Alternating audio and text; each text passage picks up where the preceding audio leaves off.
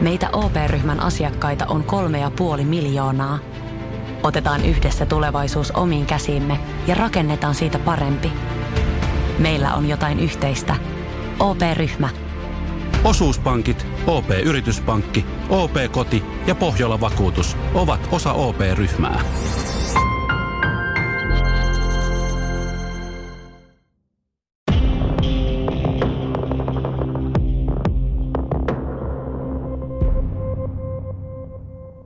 Tervetuloa kuuntelemaan Selviytyjä tarinoita elämästä haastattelusarjaa. Minä olen Teemu Pastori Potapov ja tänään vieraanani on kovan kovan päihdekierteen läpikäynyt J.P. Pääskysaari. Tervetuloa. J.P., jos aloitetaan vähän tuosta sun lapsuudesta, niin avaa hieman sun lapsuuttasi. Taisin olla yhden vanha, kun muutettiin tuolta mummohoteesta tuohon Jaakomäkeen ja mun lapsuusperheeseen kuului isä, äiti ja minä ja sanotaan nyt, että mulla oli ihan hyvä mutsi. Mä usein sanoin, että mä oon sylis ollut tarpeeksi, että ei, ei, ei, ei mitään niin kuin äitiltä pois, mutta tota, Fajalla oli sitten huomattavakin ongelmia tota, viina ja erinäisten aineiden kanssa siinä matkan varrella ja aggressiivisuuden kanssa ja tämmöistä, että hima, himassa sitten oli, oli välillä semmoista vähän pelottavaa ja mutsin kanssa tota, niin jouduttiin välillä olemaan sen takia, että – että tota iso mies veti, veti viinaa ja suut, suuttu asioista tai jotain muuta tai ei mennyt niin kuin kaikki niin kuin hän halusi, niin sitten sit alkoi tapahtua. En mä, en mä tiedä, me oltiin ihan perusperhe Jaakomäestä, sanotaan näin, että hirveän paljon oli ympärillä semmoisia, että oli, oli tämmöisiä sosiaalisia ongelmia. Niin kuin näin myöhemmin kun katsoi, silloin se niin kuin kuului siihen juttuun vähän, että oli paljon isättömiä äidinpoikia. Ja, ja tota, meitä oli olisiko meitä oli joku 1300 Sijakiksen koulussa niin kuin kymmenen vuoden sisältä ipanoita kilometri, kilometri ympyrän sisältä. Että kyllähän se niin kuin aiheutti, aiheutti semmoista määrätynlaista häröilyä, mutta en mä nyt tuossa alkuun, kun mä sanoin, että oli, oli vähän pelottavaa ja muuta, että välillä oli vähän enemmänkin pelottavaa, mutta kyllä se, kyllä se kumminkin niin kuin se mutsi oli, oli se juttu, että tota, sehän siinä piti sen niin kuin paletin, paletin kondiksessa. Ja Hän oli semmoinen turvasatama. Kyllä, ja ja, ja niin kuin kaikki, kaikki raha-asiat ja kaikki, niin mä, näin mä ainakin uskon, että oon mä nyt vähän mutsin kanssa jutellut, että et, et en, en niinkään mitä siellä tapahtuu, että en välttämättä halua kaikkea muistakaan, mutta siitä niin kuin, että sehän sen paletin niin kuin antoi pyöriä, että mutta minkälaisena sä koit itse lapsuudessa ton Jakomäen, joka oli Suomen mittakaavassa aika rankaksi mielletty paikka? No kyllähän me oltiin ylpeitä sehän, sehän oli semmoista niin kuin, että, että siitä Dösällä kun lähdettiin, lähdettiin asematunneliin tai johonkin, niin kyllä, kyllä siellä aina niin kuin tiedettiin, että Jakiksen porukka tulee. Ja se, niinhän me haluttiinkin, että se tiedetään, että, että, että tämmöisiä niin kuin, niin kuin mä sanoin, niin oli, oli paljon tämmöisiä turvattomia äidinpoikia ja äidityttöjä siinä, niin se jengihän loi sen ihan samalla kuin mikä muukin jengi, se yhteenkuuluvuuden ja muuta. Että sieltähän sitä haki sitä määrätynlaista turvallisuutta sitten, että tosiasia se oli, että mäkin olin semmoinen ujo, ujo poika ja tota, siellä jengissä sitten ihan nuorimmasta päästä, niin sitä piti tehdä ne kaikki älyttömimmät jutut, niin se maine. Saadakseen respektiä. Kyllä, kyllä. Siitähän sitä eli tavallaan. Onko sulla tietoa, milloin sun isästä tuli alkoholisti? No en mä tiedä, kai siitä tuli kanssa aika nuorena, että kyllä siellä, siellä vaarikin veti. Siellä oli oikeastaan samanlainen perhe, niitä oli vain kaksi veljestä, että – rakennuksilla oli, oli vaariporrina ja mummo oli, ne piti niitä bykkakeittiöitä semmoisia, niin kyllä ne veti viinaa ja siinä oli vielä kaikki kolme äijää samoilla työmailla välillä. Et, et, et, tota, kyllä siellä lujaa juotiin jo nuorena, että siitä lähtien kun minä niin kuin muistan, niin se dokas ja, ja paljon. Koet sä, että sun suvussas olisi alkoholistigeeni? On mun mie- miesten puolella ainakin. Joo. Ihan, ihan että jos mä ajattelen sen niin kuin porukan sieltä vaarista lähtien, niin tota, hyvin, hyvin moni siinä, siinä on vetänyt niin kuin oikein kunnolla. Että. Mutta haluttiin tai ei, niin se on suomalainen kansantauti. Kyllä, ja jotenkin tota, tässä nyt kaikkien koulujen kautta ja luen, luen monta, monta tutkintoa nytkin päällekkäin ja muuta, niin kun on sitä saanut niin kuin oikeasti silleen tut, tutkia, että ei ole pelkkää sitä, mu, miltä muusta tuntuu ja mitä mä oon kokenut, niin tota, kyllähän, kyllähän se tulee ja usein puhutaan siitä niin kuin ihan sodan-aikaisista jutuista, että – että, että on kolmas sukupolvi vasta, että niin ne on meidät kasvattanut, mm. kun ne, ne on kasvatettu. Usein, usein niin kuin ajattele omia lapsia sen kautta, että mulla on, mulla on niin kuin velvollisuus katkaista se. Miten toi sun isäs alkoholismi näkyy teidän perheen arkielämässä? Aika paljon se oli pois. Välillä se oli katkolla. Välillä se oli käsittääkseni linnassa. Tai missä nyt sitten olikin, olikin, että pitki aikoi pois välillä teiltä tietämättömästi. Ja rahaa oli tietenkin yksi. Että ei, ei siinä niin kuin hirveästi. No äiti nyt niin kuin sanoin, että onne, onneksi piti huolta, että kyllä mulla jotain leluja oli. Että ei, ei se niin kuin ihan sillä tavalla. Ja, ja yleensä ruokaakin niin kuin – niin kuin siinä, mutta sitä ei ehkä kuvitellut just sen takia, kun se koko ympäristö oli sitä samaa. Samanlaista. Niin, niin. niin Se oli normi. Kyllä, kyllä.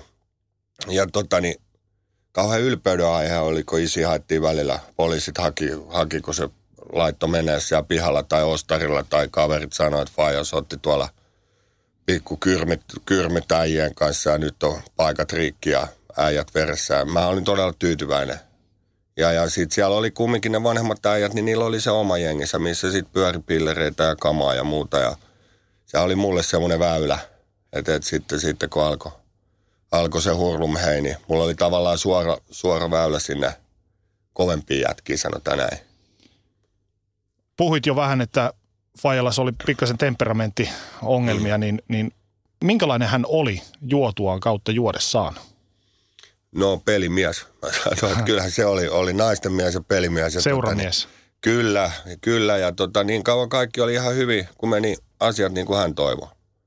Mutta sitten sit kun ne ei mennyt, niin sitten se oli nollasta sataa sekin juttu. Että... Millä tavalla hän muuttui, jos mainitsit siitä väkivaltaisuudesta, muuttuiko se persona ihan täysin? Muuttu, kyllä. Kyllä, mä, kyllä mä tykkäsin Fajasta, kun se oli pienessä, pienessä kekkulissa Hönössä. tai niin, niin, jossain pulkkamaissa. Että mukavahan se oli, että – miehiin, mutta sitten kun alkoi tulee enemmän ja siellä sitten joku, joku isi sanoi, että täällä ei, täällä ei niin pulkalla saa tässä, tässä laskea, niin se oli valmis se huuto ja uhkailu ja, tai siis se semmoinen niin käytös, että, että kun ei ollut mitään kykyjä niin kuin käyttäytyä sille asiallisesti tai selvittää asioitaan asiallisesti. Että. No joudut sä tuommoisissa tilanteissa häpeämään Faijas vai oliko se sun mielestä, niin kuin sanoit, että se oli joissain tilanteissa ihan siistiäkin? No kyllä mä varmaan siellä pohjimmiltaan joskus häpesinkin, mutta, mutta olihan se, jos siinä, siinä tota niin, pihapiirin tai vähän taloyhtiöiden äijät meitä yritti kurmuttaa, kun rikottiin paikkoja, niin kyllä mä aina venasin, kun faija tulee ja sanoi, että nyt toi saarisää ja tuki, tukisti ja sitten mä olin jo kaverit valmiiksi pyytänyt pihalle, että kohta Katsomaan. Niin, niin, että olihan se semmoinen, semmoinen ylpeyden aihe, mutta tota, kyllähän mä vannoin monta kertaa sitten, kun siellä himassa, himassa oli, oli tapahtunut kaikenlaista, että että et sitten kun pelotti ja muuta, että on vittu viinaa mä en juo ikinä, että tommonen musta ei tule koskaan. Ja tota, niin, jotain, jotain verivaloja pikkupoikana siellä, siellä sängyssä peloissa niin tein, mutta musta tuli just semmoinen samanlainen. Oliko ja jos oli, kuinka paljon oli väkivaltaisuutta lapsia kautta äitiäs kohtaan? Kyllä mä selkeä on saanut muutaman kerran. Joo. Ja, ja semmoista henkistä, henkistä niin kuin – jotain tilanteita, että koululta soiteltiin, että nyt on kaikki lamput hajot, hajotettu tuolta pihalta teidän pojat on. Ja niin kauan se intti, että myönnä, myönnä kun tota, niin, myönsi sitten joskus yöllä ja sitten tota, niin, seuraavan päivän, kun ne soitti, että se olikin toinen naap- naapurin poika, niin sitten sit se, sehän oli vielä hirveämpää, että mä oon mennyt vasikoimaan semmoisen, mitä mä en ole tehnyt. Tämä on, tää on se niinku maailma. Ja, Puu ja kuoren välissä koko ajan. Joo, joo ja sitten niitä äiti, äitiin kohdistuvasta, mä en tiedä, se ei hirveästi tykkää, jos mä siitä, mm. siitä puhun, mutta tottahan se on ja se on, se on niinku mun elämää ja tota, mitään yksityiskohtia ja semmoisia, mutta kyllä meillä äiti kohtaa niinku käytettiin fyysistä ja varsinkin henkistä väkivaltaa äärettömän paljon. Kuinka paljon isäsi ja äitis riiteli isäs juomisesta? No paljon, mutta kiitos ehkä äidille, niin tota, mä, mä luulen, että sitä riitaa tapahtui paljon silloin, kun mä en ollut hmm. paikalla. Mutta tapahtui sitä silloinkin, että kyllä se, kyllä se niin kuin oli hallitsevassa asemassa, että kyllä, kyllä meillä niin kuin käytiin keskusteluita pontikkapannuja pulputtamisesta siinä, siinä, kun pitäisi ruokaa tehdä ja pannut pulputtaa hellalla. Et, et, ei ollut mikroaaltouuneja, että missä, missä ruokaa lämmitetään. Kyllä mä muistan nämä niin kuin nämä niin kuin hyvin, tai ne isot, isot kiljupöntöt tai jotkut, jotkut muut, että kyllä sitä viinaa tehtiin siellä kotona. Että nythän näitä voi jo sanoa. sanoa. Jossain kohtaa, niin kuin mainitsit, niin Fajas alkoi käyttää väärin vahvoja särkylääkkeitä. Kuinka se muutti perheen ja ennen kaikkea isäs ja äitis liiton dynamiikkaa? En mä, en mä tiedä näkyykö se siellä niin kuin mitenkään eri lailla. Sitten pikkusen vanhempa se oli, tämähän oli hyvin tyypillistä, että siitä sitten muutettiin uuteen suhteeseen siihen naapuritaloon. Meillä taisi olla kaksi taloa väliä, kun sinne muutettiin yhteen yksi juhataja perheeseen – perheeseen, mikä poika oli mun hyvä kaveri. Mm. Että näin, näinhän siellä meni tämä juttu ja sekin oli ihan pieni, pieni pyöri. Kyllä, kyllä ja tota, niin, entinen alkoholisti oli saatu sieltä, sieltä veke, niin otettiin uusi tilalle niin kuin hoidettavaksi, sanotaan näin. Ja, ja, ja tota, äh, lääkkeiden käyttö näkyy, näkyy Fajassa sillä tavalla, että sitten kun mä tulin siihen ikään, niin häneltä mä oon niin kuin ensimmäiset opiatit saanut. Kuulostaa karmelta, mutta – mä olin taas, että sitten me pöllittiin autoja ja pyörittiin Uudelmaalla vähän pitemmälläkin, haettiin jotain näitä, näitä kesoileja silloin ja muita peliautomaatteja ja aseita kämpistä ja semmoista myytiin sitten isoille pojille ja Fajahan oli siinä hyvä, Välimies. Hy, hyvä linkki niin, niin, että sai menty kaiken, kaiken tuommoisen, mitä mä olisin millään pyssyllä, mä niistä siihen aikaan tajunnut niin kuin mitään, niin ne meni sitten ja vaihtokauppana saatiin sitten fyrkkaa ja viinaa ja pillereitä ja välillä vähän pilveä ja mitä sieltä kaikkea sitten tuli, miten, miten meni, että näinhän tämä niinku markkinatalous toimi siellä. Lähiön markkinatalous. niin, niin. Sä kerroit, että pakenitte mummos luo aina kun isä alkoi mm. riehua. Kuinka usein tämmöisiä pakoreissoja tuli? Ja kuinka vanha olit silloin? No ennen kuin Faija lähti himasta, niin mä nyt en muista, olenko mä 12. Sanotaan nyt, että mä olin 12. Siinä se lähti niihin aikoihin, niin sitä ennen, ennen, ennen kyllä niitä oli. Välillä, välillä mentiin sitten mutsisystarillekin, mutta kyllä siinä mummolle ja varsinkin minu, minä. Siinä sitten siinä erovaiheessa, kun se meni ihan hurjakseen, hurjakseen juttu, että kyllähän se oli löytänyt se uuden mamman, mutta mutsin syyhän nämä oli kaikki hänen mielestään tietenkin, niin siinä sitten käytiin välillä niin kuin mummo tuosta Hermanista Jakiksessa koulussakin niin ihan vartioituna, että – että siinä oli semmoista uhkaa, uhkaa näin Fajan, Fajan puolelta, että äh, en mä ainakaan muista, että se olisi uhkaillut tekevänsä minulle jotain, mutta ilmeisesti oli, oli tota uhkailu ottavansa minun, minut mukaan tai mm. jotain, jotain tämmöistä, niin mua oli tota, niin, saatettiin bussiin ja oltiin bussissa ja rehtori oli vastassa pysäkillä ja viranomainen, en, en ihan tarkkaan muista, mutta Ihmettelitkö itse, että mikä tässä on jutun juoni vai tiesitkö? No kyllähän mä sen tiesin, Joo. mikä siinä on juotu juuri. Että ne on tavallaan munkin, munkin muistikuvissa aika semmoista sekavaa aikaa. Mä oon sitä käynyt, käynyt siellä, siellä pitkissä hoidoissa terapioissa läpi ja muuta, mutta kyllä tämä ihmismieli, että vaikka mä kuinka niin kuin haluaisin muistaa, että mikä se fiilis oli tai mikä. Että mähän, mähän nyt järjellä taju, että pelotti ja hävetti ja, mutta toisaalta siellä oli semmoinen määrätulainen ylpeys. Mm. Olihan se niin kuin koulun piha, että, että JP tulee tuolta, että siellä on vähän tilanne päällä, että tota, välillä, välillä käy poli, poli, niin, niin, että poliisit käy välillä kyselemässä, että onko Faja ottanut yhteyttä. Ja ton ikäisille toi on kova juttu tietyllä tavalla. On, on. että siihen niin kuin jotenkin kasvaa siihen sellaiseen, niin kuin sanoin, niin pikkuhiljaa mä kasvoin niihin samoihin saappaisiin ja menin välillä vähän ohikin. Että. Minkälaisiin uomiin teidän arki ja elämä meni vanhempien erottua? Mutsi teki kahta duunia. Normit töissä ja sitten se meni tota niin, usein illalla vilmiin tarjoilijakset. Tai Brunni. Oli paljon pois kotoa? Oli joo, mummo, mummon kanssa mä olin paljon. Että, että se kävi, joskus oli sitten, kun mä olin vähän vanhempi, niin se kävi himassa. Ja, no sitten tuli tietenkin tämä uusi, uusi faijapuoli siihen, mutta sekin oli portsari niin, siinä Vilmiinissä vanhalla. Että, että tietenkin se vähän rajoitti sitä, että paljon mä olin yksi. Että... Mut siis paino kahta duunia. Kuinka toi äitis ja isäs ero vaikutti sun ja äitis väleihin? Kyllä musta tuli semmoinen iso poika vähän liian nopeasti.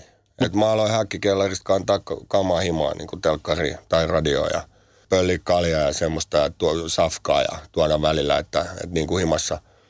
Et otin vähän semmoisen niin kuin isännän roolin liian nopeasti siinä 2-13 kesäisenä. Hmm. Kertomas mukaan sä olit noihin aikoihin tosi hyvä koulussa. Sulla oli kahdeksan keskiarvoa hmm. ja homma rullas. Piditkö koulun käymisestä? En mä siitä pitänyt, mutta mun oli helppo opiskella. Skarppi, Pää, skarppi ukko. Kyllä, Joo. kyllä. En mä niin hirveästi. Niin kuin sä, mut mummo, mummo Jeesus. Siellä tota, mummo ja pappa oli auktoriteetteja. Et siellä kun mummi sanoi, että nyt tehdään läksyt, niin tehtiin läksyt. Ja mummo oli 40, yli 40 vuotta opettajana, niin, no niin. niin, niin, tota, niin siellä oli Läksyt valmi- tehtiin? Kyllä, kyllä. Ja pappa oli käsityöopettaja, semmoinen vanha Karjalan sota, ei se Orpo ollut, mutta tämmöinen sieltä, sieltä tulleita näitä, niin tota, siellä oli aika kova kuri, että kyllä siellä tuli näpeille, jos tota, rupesi pullikoimaan tai kiroille. Joo. Et kyllä se sanoi mulle joskus, että ottaako toi HKL-bussit sut kyytiin, kun sulla on tollainen takatukka. Et Siellä oli tietysti tällainen, tällainen ajatus siitä, että tota, ei voinut kuvitellakaan korvakoru Joo. korvassa menevässä sinne niin kuin vanhempanakaan. Että. Minkälaisia unelmia sulla oli aikuisuuden suhteen lapsena? Esimerkiksi jos miettii vaikka ammatillisia haaveita.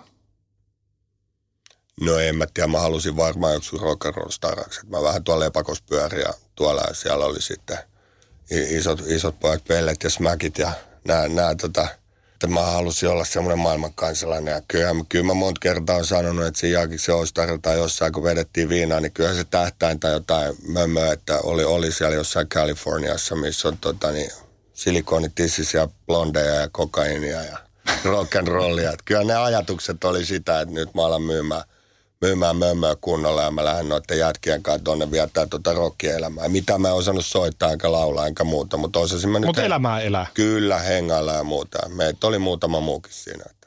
Minkälaiseksi sä kuvailisit sun lapsuutta ja varhaisnuoruutta, jos sun pitäisi muutamilla adjektiiveilla kuvailla?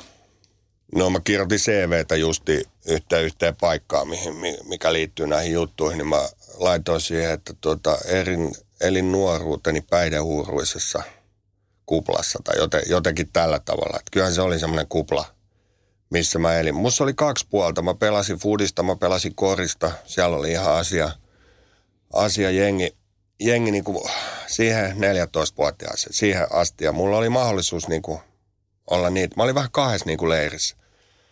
Ja, ja tota, mä pärjäsin siellä fudiksessa ihan hyvin. Meillä oli hyvä jengi ja tota, koriksessakin ja kaikessa. Mutta se vei sit se, se juttu, että varmaan mun nuoruus oli sitä, että tota, mä menin niin kuin luja. Lujaa mä menin ja semmoista niin kuin holtitonta sekoilua ja niin kuin hyppimistä asioista toihin tai suhteista toisiin tai sitä kaikkea varjosti se niin kuin eka viina ja pilvi ja pillerit ja Päihteet. niin, pulverit, niin kuin koko, koko ajan. Se semmoinen rikollinen elämäntapa ja mä olin tosi ylpeä siitä. Niin että- ihannoit sä sitä. Ky- kyllä mä olin, oli, oli se totani, oli mä 14, kun siellä oli yli 40 autoa, poliisit, tutkija, sosiaaliviranomaiset oli mukana sillä tavalla. Mä olin semmoinen autoritsari ja kaupparitsari, että se fyrkka tietenkin oli, niin kuin himassa ei ollut, niin se oli jostain, se oli haettava, että Mm. ja, ja se oli sitten tällaista. Et eihän se kohdistunut niin kuin sillä tavalla fyysisesti ihmisiin siitä vasta kuin myöhemmin. Et, et, tyhmä sanoa, mutta semmoista niin kuin harmitonta keso oli peliautomaattien rullaamista, mutta, mutta totta kai se vitutti niitä ihmisiä sit, ketä siellä oli töissä ja muuta.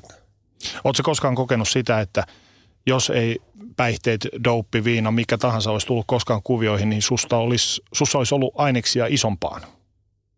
Vai koet sä, että tämä sun polkus tähän pisteeseen on ollut just semmoinen kuin sen on pitänyt olla? No tota, jos mä olisin jäänyt siihen kiittää sitä viinaa, niin mä kiittäisin sitä viinaa varmaan siellä Jakiksen pohjapojas vieläkin. Mm.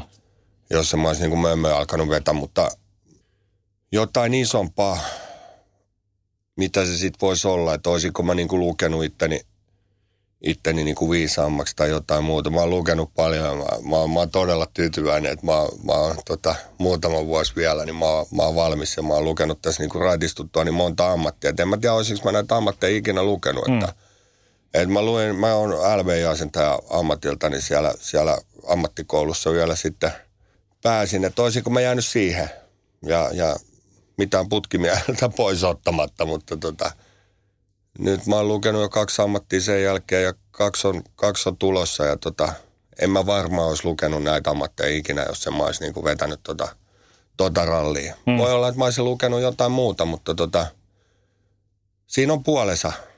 Ja, ja, ja tässä, tota, niin, niin kuin sanoin, toi, toi pienempi on kolme ja puoli vuotta. Jos mä tuossa laskin, niin mä oon yli 60, kun se lähtee himasta. Äiti, kun on tämmöinen niin kuin mulle, mulle vähän semmoinen johtotähti, niin jos, jossain tuossa, kun se oli syntynyt, niin sanoin, että mä oon eläkkeellä, kun se, se lähtee. Niin se sanoi hyvin, että sulla on ollut aina, aina JP semmoinen tapa ottaa etukäteen kaikki. Ja sä otit sen etukäteen, mitä muut neljä, vitosena, viisikypäisenä, kun niitä lapset lähtee, niin niillä on se vapaa-aika. Sitten alkaa se ralli. Kyllä, mm. niin mä vedin sen rallin niin kuin siihen alkuun. Että. Et, et, ja on tosi onnellinen, että ei siellä ole mitään yhoäitiä tai sijoitettu tyttöä tai poikaa jossain siellä niin kuin menneisyydessä. Et siitä Siltä olet välttynyt. onneksi, ja mä, mä tota, on, onneksi tota, niin, määrätyt aineet vei multa sen, niin kuin, mä en halunnutkaan olla naisten kanssa missään tekemisissä, että, että mä tota, niin, vedin vaan ihan niin kuin itteni takia. Jos mietitään sun teini-ikää, varhaisnuoruutta, miten ikinä sen halukaan sanoa, niin minkälainen kaveripiiri sulla oli? Minkälaisista tyypeistä se koostuu? No teini-ikä pääasiassa niistä Jakiksen, Jakiksen kavereista ja sitten muutin vähäksi aikaa siihen Vaaralan puolelle ja sitten viimeiseksi vuodeksi sinne Hakunilaan. Sitten me muutettiinkin aika nopeasti tuonne Pähkinänrinteeseen ja sitten mä aloin pyöriä siellä paljon siellä Martsaria Myrmää, Myrmää Pähkinänrinteen porukoissa, mutta siihen astihan se oli ollut pääasiassa niin kuin viinaa, pillereitä, pilveä, pentuna jotain liuottimia ja sitä sellaista, mistä olisi voinut sitten vielä lähteä tekemään jotain muuta. Mm. Ja sitten mä menin, menin sinne pähkikseen ja muutettiin ja meillä oli semmoinen isompi porukka, noin jenkkiautoja ja pyörittiin paljon stadissa ja siinä se alkoi sitten se niinku, sellainen niinku enemmän väkivallan käyttö ja kovemmat rikokset ja tuomiot ja, ja, ja pulverit, eka piirin vetäminen ja, ja, ja sitten pollen vetäminen myöhemmin, mutta siinä niinku, se muutos tapahtuu ehkä, ehkä niin, siinä, missä muuttui myös kovempiin aineisiin 17. Kes- Oliko se tavallaan, aina kun vaihtuu asuinpaikka, niin kamat koveni? Voiko näin karrikoidusti sanoa? No joo, olisi ne varmaan koventunut siellä. siellä. Kyllä mä niitä sitten samalla lailla ne Jakiksen kaverit alkoi vetää siihen aikaan sitä vahvempaa pulveria. Mä oon ihan semmoinen porttiteoria, oikein, oikein niin kuin esi- esimerkki joo. siitä, joo, joo. En, en nyt tarkoita, että jokainen, ketä polttaa jointin tuolla, niin alkaa vetää polleen, mutta, mutta tota, mulla meni just niin, Koet sä, että sä oot addiktoituva ihminen? kyllä. Ihan sama mikä. Oli, oli mikä tahansa, Kyllä. vaikka suklaa. No en mä varmaan suklaa, suklaasta tota ihan, ihan tota, mä en ole semmoinen makea ihminen ollut, ollut mutta on, on se sitten urheilu tai on se sitten paneminen tai on se sitten syöminen tai juominen tai, tai tämmöinen niinku, että kun mä raitistuin, niin mä, mä menin sukeltaa ja mä menin hyppää laskuvarjolla ja niinku, piti niinku, Hait sä tavallaan niitä äärijuttuja Kyllä, aina? nousuja, nousuja, nousuja. Se elämä tuntui tosi tasaiselta. Vaikka se niin kuin viimeinen, että et ne, ketkä nyt te, ne polle on vetänyt, niin mäkin sitä melkein kymmenen vuotta vedin, vedin sit päivittäin niin kuin lopuksi. Niin kyllä ne, ne niin kuin tietää, että siinä ei hirveät nousuja enää vuosiin ollut. Että, mutta niitähän sitä aina haki. Et vielä yksi annos, jos tästä niin kuin, Vielä lähtisi. niin, tuli terveeksi ja sai mennä hankkimaan uutta annosta. Joit ekan kerran ollessas 10-11-vuotias. Joo. Äiti viinakaupasta kaapista pernoota ja jäin heti kiinni, kun kaadoin vettä sekaan. Anisviina menee semmoiseksi maidonväriseksi. Se ei mennyt ihan maaliin. Ei mennyt. Kauheassa kännissä Santun kanssa. Santun kanssa kaatuili siellä Mätäojassa ja tota, olo oli järkyttävä sen jälkeen. Miksi sä päädyit juomaan? No Kiinnosti. Iso, isotkin Isot, pojat, niin. joo, kyllä, kyllä. Minkälainen fiilis siitä tuli? No me oltiin Veistokertsissä, mä löin- Maikkaa taltalla, kun se ihmetteli, mitä me sekoillaan ja lähi karkuun. Että fiilis oli nousu ja nopea lasku ja oksentamista Mätäojalla. Minkälaiset olot oli aamulla? No ne oli varmaan yöllä ne olot, olot nukuttu, me päivällä liitsattiin koulusta muistaakseni ja päivällä, päivällä juotiin, että se kankkunen oli jo illalla. Että aamulla ylpeänä kouluun Ei tietenkin, kun kaduttanut. siellä koulun vieren mätäojassa kaatuutu, niin kaikkihan katsoi, että noin veti viinaa. Että kyllä, kyllä ylpeyden aihe. Kuinka useasti alkoi tulla viinakuvioihin?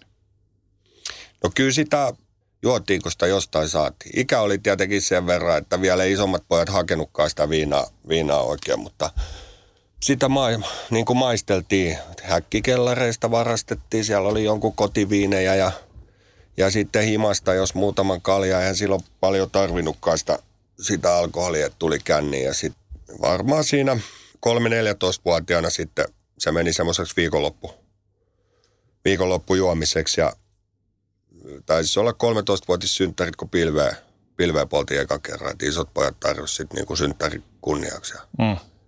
Tiesikö äiti, että joit? No kyllähän mä jäin sitten jo kiinni siinä. ekas vaiheessa?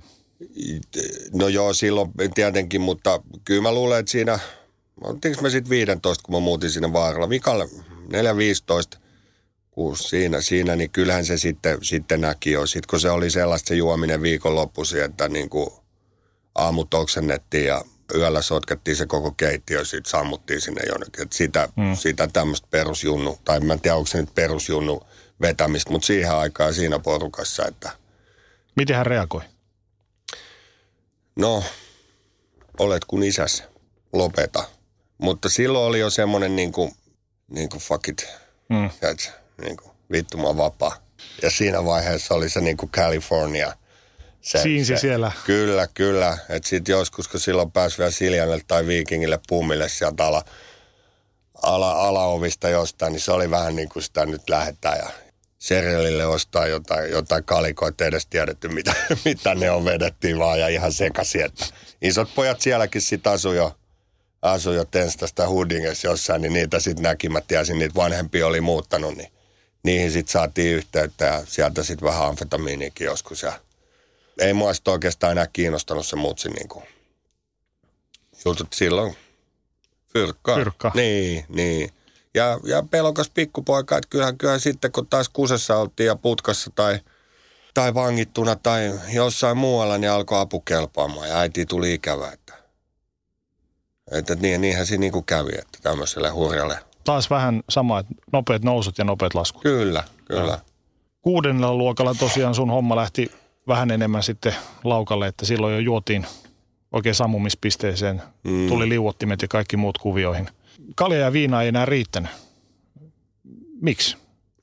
No, en mä tiedä miksi. Mä, no mä varmaan siinä, siinä tota, niin kuin sanoin, mä olin se, se oli taas 17-vuotias. Mä olin silloin, kun mä vedin ne ekat vauhdit, mutta, mutta siinä, siinä niin kuin yläasteikäisenä, niin se oli paljon semmoista sammumispisteeseen koko ajan juomista. Siellä pyörittiin siellä Hakunilassa ja sitten siellä Martsarissa ja muuta, mutta se oli se oli varmaan, silloinhan se nuorena oli kotibileitä ja kaikki. Mä eihän kuka halunnut meitä mihinkään bileisiin. Mä panin kaikki paskaksi ja ajotin ja pölli ja tiedätkö, mun, mun, mun, tyyli oli semmoinen, että ihan sama oliko se poliisiauto vai oli, oliko se naapuriauto vai oliko se jonkun tutun kimmakaverin kämppä, niin mä hajotin sen tai pöllin sieltä kaikkia. Siis semmoista, niin en kuka halua semmoista. Sitten mentiin väkisin niin. Mm.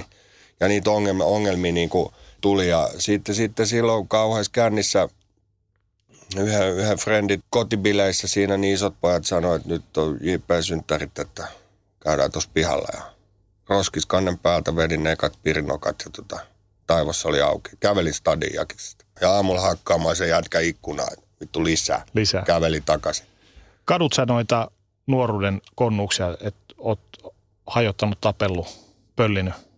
No, mä tuottanut pahaa mieltä hirveän monen. Mm mä oon raitistuttua niin maksanut mun kaikki velat. Se ei tietenkään poista sitä, sitä niin kuin henkistä, henkistä juttua ja semmoista, mitä tuska on niin kuin aiheuttanut. On se sitten läheisille mutselle tai kummitädelle tai mummoille tai kimmakavereille tai kelle, kelle muulle. Että niiltä on yrittänyt pyytää anteeksi, kenen, kenellä on voinut ja rahallisesti on sitten korvannut muuten, että Ahtisaari on mut aikana armahtanut sitten hoidon aikana tuossa 2000-luvun vaihteessa näistä tulevista tuomioista, että ei tarvinnut niinku raittina lähteä enää linnaa uudestaan istua, mutta makselin, makselin sitten niitä velkoani aika kauan. Ja, ja tota, soittelin ihmisille, soittelin vakuutusyhtiöille, soittelin mistä niitä olikin niitä piikkejä ja kerroin, että olen tehnyt tämmöisen elämäntapamuutoksen ja yritän saada elämäni järjestykseen. Jos, jos nämä kaikki korot ja nämä, niin en mä pysty näitä ikinä maksaa. 90-luvun alussakin vielä, niin noihän tuli noin valtiokorvaukset, että jos ajettiin autolla, jolla oli kymppi piri, niin kaikki maksoi sen kympi. Hmm. Se oli ihan älytön se systeemi. Sitten kun niitä oli helvetisti ja siellä oli välillä vähän enemmän ja muuta, niin se arvo, nehän nousi ne korot oli ihan järkyttävät. Mutta niistä, niistä mä sain Ahtisaarelta armahduksia sitten noista vankeustuomioista, mitä oli, oli tulossa tai mitä oli sitten oikeudessahan ne jäi sitten niinku syyttämättä jättämispäätöksiksi sen takia, että oli elämäntapa muuttunut. Että. Miltä tuntuu soitella instansseja ja ihmisiä läpi? Oliko se nöyryyttävää? No eihän se kiva ollut sanotaan näin, että mieluummin mä olisin vaan, vaan jättänyt ne maksamatta, mutta tota, mä koin, että se siihen, siihen, mä olin jo raitistunut. Mm. Ja sitten mä puhun toipumisesta. Ja se kuuluu siihen mun toipumiseen, tähän, mitä mä äsken sanoin, aikuiseksi kasvamiseen ja niin. Että mä otan, mä otan niin vastuun tekemisistä. Ja, ja tota, niin, että mä voi loputtomasti mennä sen taakse, että mä vedin kamaa ja sitten mä tein näin. Okei, niinhän siinä tapahtuu. Mutta esim, e, se on hyvä esimerkki siinä, että tota, jos, jos mä olisin vaan niin persepenkis hampaat tirves raittina, niin tota, mä, mä tekisin edelleen asioita väärin mun ihmisiä kohtaan. Teen vieläkin, en mä sitä, en mä mikään pyhimys ole. Että, et, et, välillä niin harvinaisenkin veemäinen ihminen, varsinkin lähe, läheisille. Mutta, mutta jotenkin siihen, siihen niin kuin kuului sellainen, että mä otan vastuun tekemisistä, mä soitan niille ja kyllähän se sen jälkeen oli vapauttava fiilis. Tai se, kun se ensimmäinen visakortti tuli sieltä pankista. Mä täysin, että tänne ei pitänyt olla mahdollista. Vaikkei se, sehän on vaan niin kuin materiaa. Mm. Että et se viisakortti lähtee, kun mä vedän ensimmäiset töötit tai bisse. Se, se pitää aina niin kuin muistaa, että siellä takana on se juttu. Mutta kyllä, kyllä se moni muukin asia siinä, siinä niin kuin toipumisen eri vaiheissa tässä vuosien varrella. Mun, mun on niin kuin täytynyt tehdä, että mä niin kuin kehityn ihmisenä. Että mä oon siinä niin kuin liipasimella koko ajan, että sanotaan kengännauhat menee umpisolmuun, niin mä menen kaljalle. Et kun se, se alkuhan oli semmoista. Mä asun tuossa Kriimin veljeskodissa tuossa Sippitorin kulmalla ja näin siihen torille, kun kaverit sättäisi siinä ja muuta. Niin kyllähän se oli, kun äiti ei antanut, antanut tota, niin ostanut Oaklin rillejä, niin mä sanoin, että vittu mä lähden dokaan. Mm-hmm. Ja sitten se osti ne. Mm. Tätä, niin kuin se alku oli edelleen, mä käyttänyt, mä käytin sitä hyväksi. Sehän on maksanut, mutta niin kuin, oho, en, en tiedä kuinka monesta siis semmoista rahaa mä pystyn maksamaan sille ikinä, mitä se on antanut mulle fyrkkaa niin kuin, siihen, siihen, että mä henkisesti niin kuin, niin nämä kaikki, niin kyllähän ne paino. Tai ne ensimmäiset joulut siellä mummin ja kummitädin ja äitin kanssa siellä kummitädillä. Niin vittu se oli ihan hirveetä. Mä katsoin, että tuolta mä oon vienyt niin kuin kultakorut ja tuolta mä oon vienyt rahat ja tuolta mä oon vienyt ne. Ja, tiedätkö, se, se pyöri päässä se hulluus. Niin kuin. Ja sitten mä siellä vedän kinkkua. Kaikki on iloisia, että Juha-Pekka on palannut niin kuin takaisin elämään. Ja sitten pyydellä anteeksi, niin jokainen hänen sanoi, että pysy selvinpäin. Niin hmm. Se on siinä. Mutta eihän se, se en mä, en, mä en niin kuin tuntenut sitä. En, ennen kuin vuosien varrella sitten mä tein niitä asioita niiden kanssa ja jeesasin niitä ja muuta. Tavallaan teen sillä tavalla. Se kuuluu siihen kokonaisprosessiin. Kyllä, ja ihan samalla mä koen, että se kuuluu yhteiskunnan. En mä niitä puhelinkioskeja ikinä pystyisi korvaamaan. Jos mä alkaisin niitä, en mä edes muista mitäänkaan. Mutsi sanoi joskus, että kun sä kävelit, niin sun perässä semmoinen rikkoutuneiden tavaroiden ja paikkojen vana tuli. Että kun mä rikoin bussipysäkit, ikkunat, puhelinkiskat, kaikki lamputolpat mä revin. Siis semmoinen niin kuin, sitä pahaa oloa vaan. Ja, niin, niin siitä mä teen sitten määrätynlaisia vapaaehtoistöitä tai, tai jotain muuta. Jeesaanko tuolta – tuolta huumepoliisista tutut soittaa ja sanoo, että mulla on kaapissa tämmöinen jätkä, että se sanoo, että se tuntee just ja haluaisi vähän jeesiä, että onko, voiko antaa numero. Kerroit äsken, että vedit roskiksen päältä ekat nokat. Muistatko, minkälaisia fiiliksiä siitä tuli? Kyllä, mä muistan ihan hyvin. Et se, se viisi, viisi, sanotaanko sitä 5-7 minuuttia, niin kun se toimii niin kuin kunnolla, niin ensiksi odotettiin ja sitten se rupesi toimia ja ajatushan oli tietenkin, että miksi minä en ole ennen tätä saanut. Kerrasta koukutuit? Kyllä, ihan, ihan suoraan. Alkoholin vaikutus hävisi ja mä olin, mä olin se juurinen pilvenpolttaja pilleristi, mikä öykkäsi ja möykkäsi ja örisi ja muuta. Ja kun mä puhuin, että mä oon ujo, ujo poika. Mä käytin vähän alkoholia, niin musta tuli supliikki mies niin kuin Fajasta ja mä Mimmien kanssa pääsin juttelemaan ja tuli kimmakavereita. No Tämä on niin kuin summa summarum, että ota vähän viinaa, sulle tulee tyttöystäviä. Mikä 13-vuotiaan, 14-vuotiaan poja, miksi mä ottaisi sitä lisää? Hmm. Vähän niin kuin tämmöiseksi lääkkeeksi. Mä oon vielä parempi. Ujouteen, niin. kyllä. Ihan samalla lailla musta tuli uudestaan supliikkimies. Vauhtia niin kuin ne, ketkä on vetänyt tietää, niin siinähän alkaa, alkaa juttu lentää ja tulee aika moni osaajaksi nopeasti niin kuin hmm. erilaisissa jutuissa. Ja, ja siinä sitten se juttu, juttu riittää ja tota, kyllä se tota, aikansa, aikansa toimi se, kunnes oltiin senkin kanssa siinä, että tuo jossain Happy Daysissa istui hompat satana toisissa kiinni puri, puri hajalle ja joku kimma jutteli jotain ja ajattelin, että mikä helvetti sekopää toi on. Niin kuin, että ei pystynyt enää kenellekään juttelemaan mitään. Kuinka paljon tuossa sun rötöstelyssä oli mukana ryhmäpainetta ja kuinka paljon se oli tavallaan tuli JPstä itsestään sisäsyntyisesti, siitä kipua, mistä puhuit? No varmaan paljon ryhmäpainettakin ja sitä kipua, että tota, paha oloa, että sitähän se oli ja osa, osa niistä rikoksista tietenkin liittyi siihen, että mä pystyn käyttämään päihteitä. Varsinkin sitten, kun pulverit koveni, sanotaan näin. Sittenhän se muuttui. Sitten sit sieltä unohtui se kipoilu, että sitä kipoiluhan niillä aineilla loivennettiin, mutta alkuun paljon. Kun alettiin hajot, hajottaa jotain paikkoja siellä kännipäissä, niin siinä kun olisi sanonut, että minä en rikon, niin ei, ei semmoista voinut sanoa. se, oli, se olisi kasvot mennyt. Mutta sä pidit kuitenkin rötöstelystä.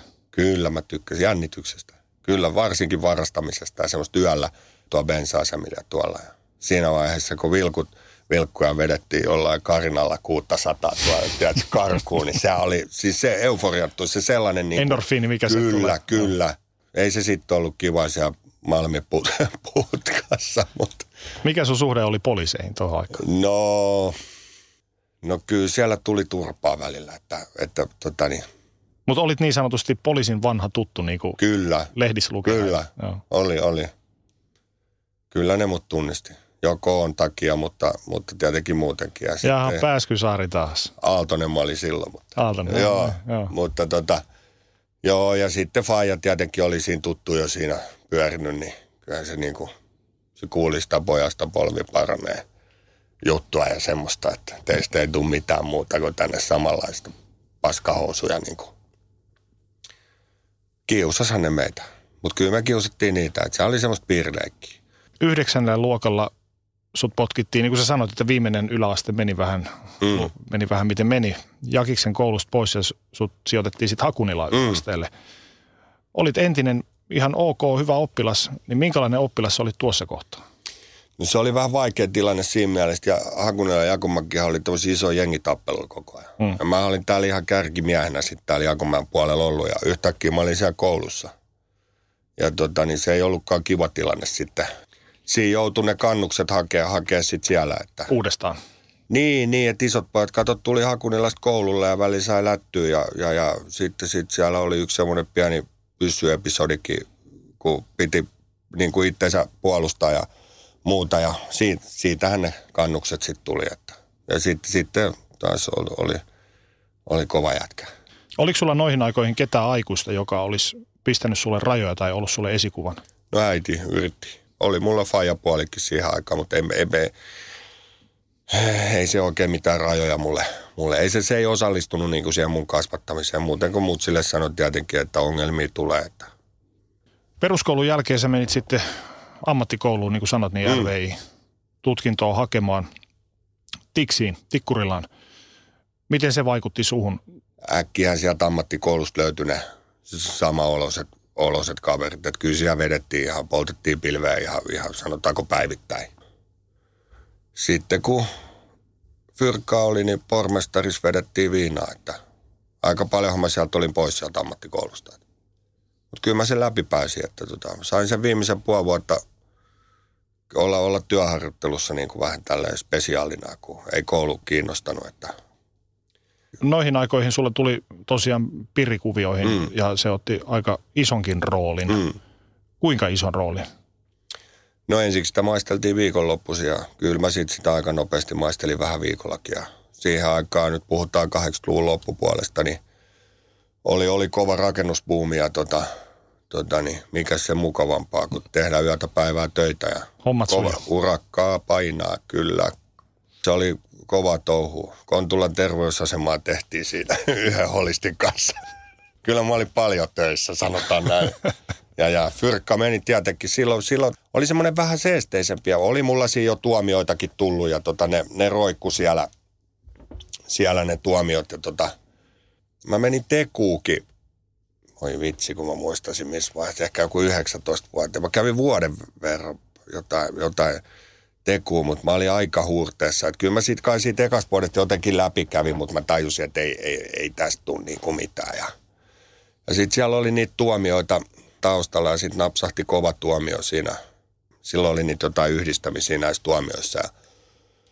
Sitten mulle tuolla Tiksis tuomari sanoi, siihen aikaan ei ollut näitä yhdyskuntapalveluita tai muita. Se sanoi, että kun sulla on lykkäys intistä, että mitä jos sä lähdet kahden, kolmen viikon päästä. Jotenkin se meni silleen inttiin santikseen, niin hoidetaan tämä tuomio sillä tavalla, että kasvaa niin kuin mieheksi. No miten siellä Intissä sitten meni? No ei, mä lähdin inttiin ja, ja, ja tota, kyllä sieltäkin löytyi ne muutama puuronaama sitten heti. Että tota, kyllähän siellä dokattiin ja vedettiin ja mä kävin vähän ylimääräistäkin sitten, kun jäi, jäi vähän omille lomille aina. Mutta kyllä mä kävin se, kävin sen läpi, musta tuli granatiheitin mies. Ja tota, ikinä ei ole tarvinnut kyllä mennä kertaamaan. Että kyllä siellä kävi kai kolme kertaa poliisit kuulustelemassa. Kato silloin ne ei voinut, kun mä olin Intissä, niin hakea mua mistään. Niitä piti tulla sinne kuulustelemaan. Että jotain näitä kaupparyöstöjä, tämmöistä ihan perusmeininkiä. Että joo, kävi läpi ja mut se hoiti mut duuniin tuohon kaivopialle. Mä menin tuonne vanhan tekniikkaan ja tuonne huoltoon hommiin. Ja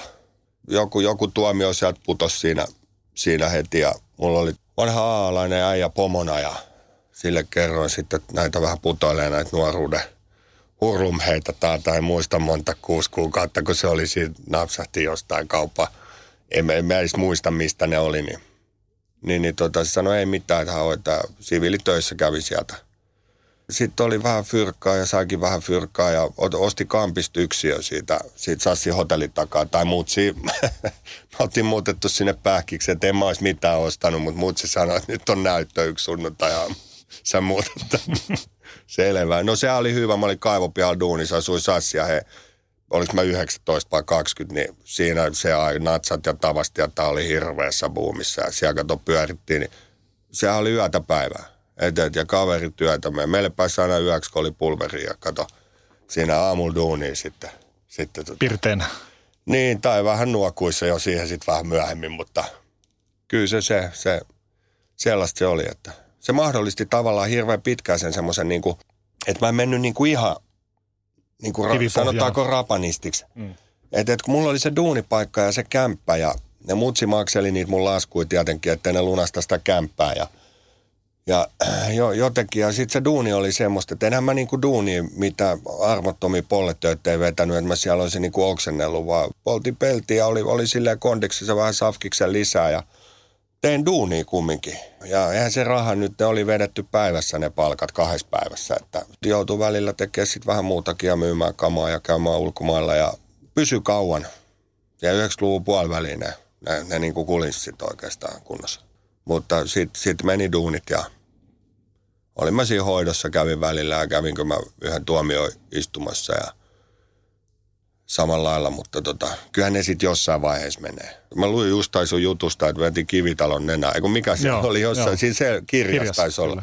Niin mä oon joskus sanonut, että kyllä mäkin vedin tuosta kampista kä- kä- kämpän tuohon vasempaan taipeeseen, että, että hyvin meni mäntä pohjaa. Että. Nyt se naurattaa, että, mutta ei, ei, se, ei se sitten siinä vaiheessa, kun se hoito oli alueella ja oli loppunut ja sitten miettii, että mitä tässä on menettänyt kaikki ihmissuhteet. Ja hmm kaikki saatana on, on niin kuin virukset kehossa ja on menettänyt ihmissuhteet ja kämpät ja mi, mitä ei ole. Mä katkolta lähi, lähi silloin, silloin mä olin tuossa Hesperiassa ja sieltä siirrettiin Pellakseen. Niin kun mä lähdin sinne pitkään hoitoon sieltä Pellaksesta, niin tota se hoitaja sanoi, että tarvitset muuten mukaan, sulla oli tämmöinen kassi. Mä katsoin, siellä oli blaupunkti, tuommoinen stereot ja helvetin iso ruuvimeissä, eli valtsu kassissa. Mä sanoin, että ehkä mä en ole enää mitään. Et se oli se mun niinku omaisuus tavallaan siinä vaiheessa. Että aika, aika niin kuin surullista siinä mielessä, että niiden kanssa mä olin mennyt. Suihkusandaaleissa. Hurstilta sai vaatteet. Semmoinen jostain satana ryijystä tehnyt bonzon päälle. Tosiaan parikymppisenä kuvioihin tuli mukaan heroiini. Kyllä. Mä asuin silloin siinä kampissa ja se taisi olla joku loma duunista, kun mä olin valvonut siinä aika, aika pitkään ja mulla oli yhden kaveri vauhti totani, varastot himassa ja tota, mä olin sitten semmoisen ovisilmä sälekahdi kunnossa, että, että, että rapisee joka puolella. Ja mä, mä sitten Anittiin vedin sen koko eteisen siitä täyteen, kun mä olin ihan varma, että joku, joku niinku tulee. Sitten tämä kaveri tuli hakea, hakea niitä aineita ja siinä meni useampi tunti ennen kuin mä myöhemmin on kuullut, että, että mä uskoin, että ne on siinä ja Siinä, siinä sitten, kun ne näki niitä mun viritelmiä siellä ja muuta, että ne olisi räjähtänyt, niin se olisi koko kämpä räjähtänyt siis, mutta, mutta joku, joku tämmöinen oikein kunnon huuru siinä oli muutaman päivän, niin sitten tota, niin sanoin, että nyt on JP sellainen juttu, että nyt poltat tästä pelliltä pikkusen, pikkusen tätä, että tota, ne pelit, kun mä poltin, niin se sama fiilis kuin silloin niistä vauhdeista siitä. Ekat nokat. Niin, mä tajusin, että oho, että nyt kun se huuru hävisi, mä tajusin mitä mä oon tehnyt. Siihen loppu viinajuonti, siihen loppu vauhdin vetäminen. Mä oon vetänyt kai kerran vauhtia sen jälkeen. Ja siihen, siihen loppu, no pilveä mä joskus polttelin, jonkun kaljan kaksi joi, mutta se oli, se oli sillä selvä. Sitten se alkoi ralli, että tota. Ja, ja pääsin isojen poikien ryhmään silloin. Oli 90-luvun alussa semmoinen Honda-liiga, en tiedä. Joo, tullaan siihen kohta, mutta mua kiinnostaa tietää, missä kohtaa sä painoit eka kerran fiksit suoneen? Olisinkohan mä vuoden, vuoden verran poltellusta polleen. Kuinka si- iso kynnys oli tuutta? No kyllä mä sitä niinku välttelin. Et siinä meni taas sit mun jossain päässä semmoinen niinku narkomaanin raja. Et niinku kuulostaa varmaan älyttömältä, mutta tota, oli vuoden kahden kohdalla ehkä, ehkä kun sitä oli käyttänyt, kun tota, se maksoi aika paljon silloin. Ihmiset, ketkä veti, veti sitä niin kuin taipeeseen, niin sanoi, että tota, jos sä nyt poltat 01, niin neljäsosalla sama fiilis. Siihen aikaan, markka-aikaa se maksoi se 01 3400 markkaa. Hyposta hai vehkeet fillarilla, muistan tuosta 96 apteekista. Yhden, yhden kaverin kanssa tuossa Malmin kadulla mun naapurissa vedettiin. Ja sit mä vedinkin aina. Mä vedin niin kuin neljäsosa siitä, mitä normaalisti ja olo oli, niin kuin, sehän menee niin kuin sekunnista päähän. Ja eri lailla kuin polttamalla, että olin mä vetänyt suoneen aikaisemmin. Kyllä mä oon piirin vetänyt jonkun kerran jossain, jossain mutta tota, mä en sitä hirveästi, hirveästi vetänyt ihan, ihan siinä loppuaikoina. Jos niin kuin silleen, että koska aloin niin kuin aktiivisesti käyttää suonen sisäisiä huumeita, niin kyllä se oli siinä, siinä sen pollen kanssa. Sitten mä aloin vetää sitä aina. Aina, että on, on tilanteita, missä mä oon niin kuin joutunut polttamaan. Että et on, on, se ollut sitten, että on ollut ainetta ja on saanut jonkun mehu, mehupurkikanne folio siihen tai, tai suklaapaketin joku urpovartija antanut vahingossa, niin, niin sille on joutunut polttaa, mutta kyllä mä aina vedin fiksit kun pystyin. Monet meistä on nähnyt esimerkiksi Trainspotting-leffa. Mm. Kuinka paljon siinä on mukana totuutta, jos ajatellaan esimerkiksi heroinin käyttämistä? No siinä kuvataan toisaalta ihan, ihan, ihan niin kuin hyvin, että sitten se semmoinen, semmoinen niin kuin ihan huuruilu, niin en mä, en mä, en mä sillä, sillä tavalla niin kuin, siitä sillä tavalla sekaisin mennyt, että mä nyt toisin kaikki näkyä. Että onhan siinä polleeko vetää niin semmoista semmoisia valveuneja, että sä et oikein niin tiedä, oot sä hereillä vai. Että joutuu vähän niin kuin metros nipistelee, että on mä unta vai enks mä näen. Mutta, mutta tota, ky, kyllä se semmoinen niin kuin hulluus siitä. Ja se, se, että se on niin kuin totaalisesti sitä. Se vie kaiken. Niin kuin mä sanoin, että ei paljon kimmat kiinnosta. Ei mulla ollut yhtään kimmakaveri. Ei mua kiinnostanut. Et, et, et, et, kerran, kerran, ehkä kaksi vitosena hain, hain. Silloin oli joku, oliko se Bier Academy vai mikä tuossa oli tuossa kampissa, niin yöllä, mulle tuli joku semmoinen idea, että tämä nyt joku kimma. Että mulla ei ollut niin kuin siellä jossain yksin epätoivoissa, niin mietiskelin, että eihän tässä ollut mitään kimmaakaan ikinä. Ja sitten mä löysin semmoisen punkkarikimma sieltä itkemästä jostain, jostain tota, niin, ja sanoin, että meille saa tulla. Ja, no se lähti sitten, sitten meille ja mä sanoin, että me vaan tonne, mä käyn vessassa. Ja seuraava havainto oli, kun sanoi aamulla mä lähden. Mä olin edelleen, mulla oli siellä vessassa nojatuoli ja mä siellä säädin niitä omia. Mä toin sen kimma himaa ja sitten kun olisi pitänyt jotain sen kanssa niin kuin duunaa, niin mä kävin niin kuin vetää jotkut töötit siellä vessassa ja mä jäin sinne pöriseen ja duunaan niitä omia juttuja. Mä ajattelin, että kuka helvetti meillä on. Niin, se, se, se, kuvaa jotenkin sitä, sitä semmoista, että, että, että ne töötit oli vedetty, niin ei paljon kimmaa, kimmaa enää muistanut. Et, et siinä mielessä siinä oli paljon just semmoista, semmoista niin kuin sama, samantapaista. Kyllähän, kyllähän se on, tota, on, on, on niin kuin, että et se niinku fyysinen ja henkinen riippuvuus sen aineen kanssa, niin kyllähän se on jotain, jotain että siinä mennään niinku aivan eri levelille kuin siitä vauhdin vetämisessä. Että mulle olisi saanut tehdä ihan mitä vaan, tai mä tein ihan mitä vaan saadakseni seuraavat töötit. Ja se oikeasti tarkoittaa, että ihan mitä vaan. Minkälaisia sun päivät oli noihin aikoihin, jos sä mietit? No silloin vielä, kun mä kävin töissä. Sä et niin... ollut vielä kivipohjassa. En, en, se alku meni, meni sillä tavalla, että niin kuin sanoin, niin tota, kun mä kävin siellä töissä, niin mä vaan niin kuin aamulla, aamulla vedin pikkusen, että mä olin niin kuin kondiksessa. Vedin itteni terveeksi, sanotaan näin. Mm. Mä olin ihan skarppi. No totta kai mä laihduin ja koko ajan ihmiset kiinnitti huomioon ja mähän sanoin, että mä dokkaan aika paljon ja se oli ihan ok tämmöisessä huoltoporukassa, että koita ottaa rauhallisemmin. Eihän kukaan kuvitellut siellä, että mä piikitän heroiniin. Mm. Vuosikausia. Mä olin semmoisen neljä, nelisen vuotta ehkä vetänyt, että kun tuli näitä paljon hoitoa. Oliko se 94, kun mä menin eka kerran hoitoon. Ja silloin oli, oli, oli niin kuin nytkin, että mä olin yliopisto, oli mun niin kuin työnantaja. Niin niitä piti hoito ohjata. Hmm. Ja, ja ohjattiin. Ja sitten mä kävin niitä terapeutille juttelemassa niitä liirumlaarumia. Mutta kun mä kävin töissä koko ajan ja mulla oli oma asunto, niin silloin ei, ei niin oltu niin hyvin perillä tästä, että mitä, mitä tarkoittaa, niin kuin, tai mitä se vetäminen niin kuin on. Että kyllä se siinä 90-luvun puolella välissä sitten tuli se, se, just kun se duuni meni ja sittenhän se oli semmoista niin kuin tuomiopäivän vetämistä. Paljon sulla meni fyrkkaa noihin aikoihin päihteisiin? No kun mä aloin käyttää heroini, niin heroini maksoi ehkä 4000 markkaa gramma. No en, enhän mä sitä käyttänyt silloin alussa 01 02 päivässä, mitä, mitä se nyt siitä, siitä tekee. Jos sanotaan 500 markkaa, 400 markkaa, 300 markkaa päivä, päivä mutta tota, on, se, on se iso summa ja sitä on joka päivä saatava. Ja sitten ainehan tietenkin halpeni ja mä oon lopettanut 2001 juhannuksena. Mä olin siinä pari vuotta, 98 2000 siinä, siinä selvinpäin.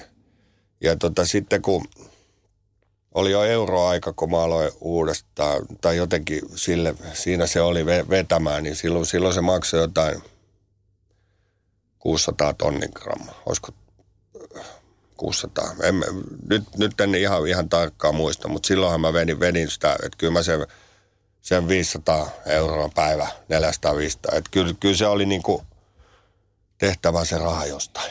ja, ja. No siitä päästäänkin hyvänä aasisiltana, että, että mistä kaikki fyrkkaa? Kilikalikeikoista ja... Äiti. Äiti. Äi, no ei mä nyt kaikki äitiltä saanut, mutta se oli yksi iso rahoittaja. Aina sit kun mä olin tosi kusassa ja mä olin kymppitonin jollekin hurpäälle velkaa, niin mä soitin, että kohta tulee joku ja ampuu polvet paskakset. Tämähän se niin tyyli oli ja sitten sit myymällä – tietenkin aineita myymällä kaikkea varastettua öisin. Öisin tuolla pitkin tattarisoita ja muita hakemassa tavaraa ja tota, sillä se fyrkka tehtiin. 93-95 Suomessa operoi Honda Liiga, mm. johon myös sä kuuluit. No joo, tavallaan en ollut mikään mikä se pää, löyhä pääjehu. Yhteisö, joo. joo, joo, mutta nuorena poikana pääsin tutustumaan sitten isoihin poikiin ja homma, hommailin jauhesammuttimia ja autoja. Ja, ja sen, sen kaman kanssa siinä leikki ja, leikki ja tota, se oli sitä mun, niin kuin, mun aikaa, sanotaan näin, että ainetta oli. Oliko se sun villeintä aikaa? No, no siihen se, Vai voiko, miten se mittaa? siihen se päättyi, sanotaan näin, Joo. että kyllähän se oli, se oli ihan käsittämätöntä. Ja tota, silloin oltiin semmoisia isojen poikien leikkeissä. Se oli 19 rahalaitosryöstöä ja, ja, ja, ja pankkiholvien räjäytyksiä. Ja oli, oli, Alkon pääkonttoria. Kyllä, siitä se lähti silloin, silloin aikana. Että Julietalle vaan Amerikkaa terveisiä, että oli sihteerinä silloin meidän kontaktina siellä. Näitä voi kai nykyään jo kertoa, että tuomiot lusittu. Että Mitä sä teit? Puljesin niiden autoja ja näiden jauhessa mutta tämmöistä. Ja sitten olin, olin siinä sitten vähän kuskina, kuskina erinäisiä asioita, asioita vein ja, vein ja muuta. Ja oli, oli vähän sillä tavalla – apuna ja pikkusen asettekaan veivasi. Rahallisestihan liika teki aika tavallaan mittavia. Mm. Neljä miljoonaa markkaa ainakin Wikipedian mukaan. Mm. Ja motiviksi jäsenet sitten kertoi huumeostot. Mm. Oliko näin? Kyllä, ei niillä mitään muuta. Aseita, huumeita. Että aseita huumeiden, huumeiden hommaamiseksi, niin kuin rahojen hommaamiseksi. Että oli, oli se kyllä, mä muistan siihen aikaan oli joku lehtijuttu, että operoi Suomessa tämmöinen, verrattiin Ruotsin poliisiliigaa tai johonkin tämmöiseen. Tota, se oli ihan sekoilu.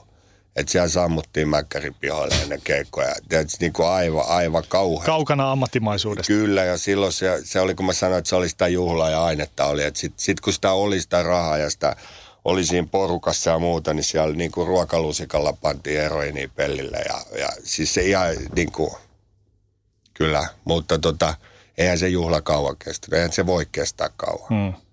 Ei ne, ei ne poliisitkaan ihan tyhmiä ole, että ne tekee sitä ammatiksi. Että usein muistelin sitä Pasila oliko se syppi vai koppi, mikä se oli sieltä kun lähtö ja, ja, ja siihen liikennejakaja sinne lumihankkeen, kun ihme, vielä niin kuin huput päässä ihmiset työssä, että taito oli täynnä kolari ja vilkkuvalot soi ja jengi. Niin kuin, tiedätkö, että tämmöistä säkää. Että ihan, ihan sieltä alkolta asti jo, että sehän ampui renkaat puhki se yksi poliisi. Että, että sit pääsi niin kuin karkuun. Että, mutta se oli semmoista sekoilua ja siinä, siinä sai oma, omalta osaltaan vähän olla, olla mukana, niin kyllähän se toi semmoisia, tiedätkö, kannuksia hmm. niin kuin, jo, jotenkin, että tässä on oikeasti. Ja, mutta eihän niistä nyt hirveän ylpeä voi olla, että Noihin aikoihin, niin nautitko sä olostas koskaan vai minkälaista sun elämässä oli? No kyllä se oli annoksesta toiseen. Suorittamista? Kyllä, joo, joo. Tietenkin sitten jossain vaiheessa sitä ainetta oli paljon, niin kyllä sitä niin kuin nuokuttiin ja oksenneltiin oikein kunnollakin pitkiä aikoja, mutta – kyllä, kyllä semmoinen, niin jos mä ajattelen, mitä, mistä mä nautin tänä päivänä, niin kyllähän se oli täysin poissuljettu multa. Perheet tai lomamatkat tai, mm. tai tuota, työn tekeminen. Ja mä voin sanoa, että tänä päivän välillä nautin olla töissä. Mä oon saanut tehdä tässä jo sanotaan viimeisen 15 vuotta ihan mukavia, mukavia duuneja. Oliko sulla noihin aikoihin, jos mietitään 90-luvun alkuun kautta puoliväliin, niin oliko sulla ketään, joka olisi sanonut, että hakeudu hoitoon? Oliko sulla mitään tukiverkostoa? No mutsi sanoi, A-klinika, tyypit, tyypit sano, yksin työntekijät sano, pomo sano. Aika moni sano. Kyllä ne sano. Työ, työterveyslääkärille terveisiä vaan, että oli yksi, yksi semmoinen, ketä mua potki, huippu, huippuäijä ja on, on vieläkin. Yritän käydä säännöllisesti ainakin kerran vuodessa jotain vaivaa niin valittamassa kaverille, että, että tota, oli, oli yksi siinä alussa, mikä, mikä oli, oli niin kuin ulkopuolelta se mun piiri, mikä sanoi, että, että oikeasti, että sulle käy todella huonosti. Kyllähän mä tiesin, tiesin viimeiset vuodet, ei se mitään nautintoa ollut. Ei, ei, se oli yhtä tuskaa se vetäminen.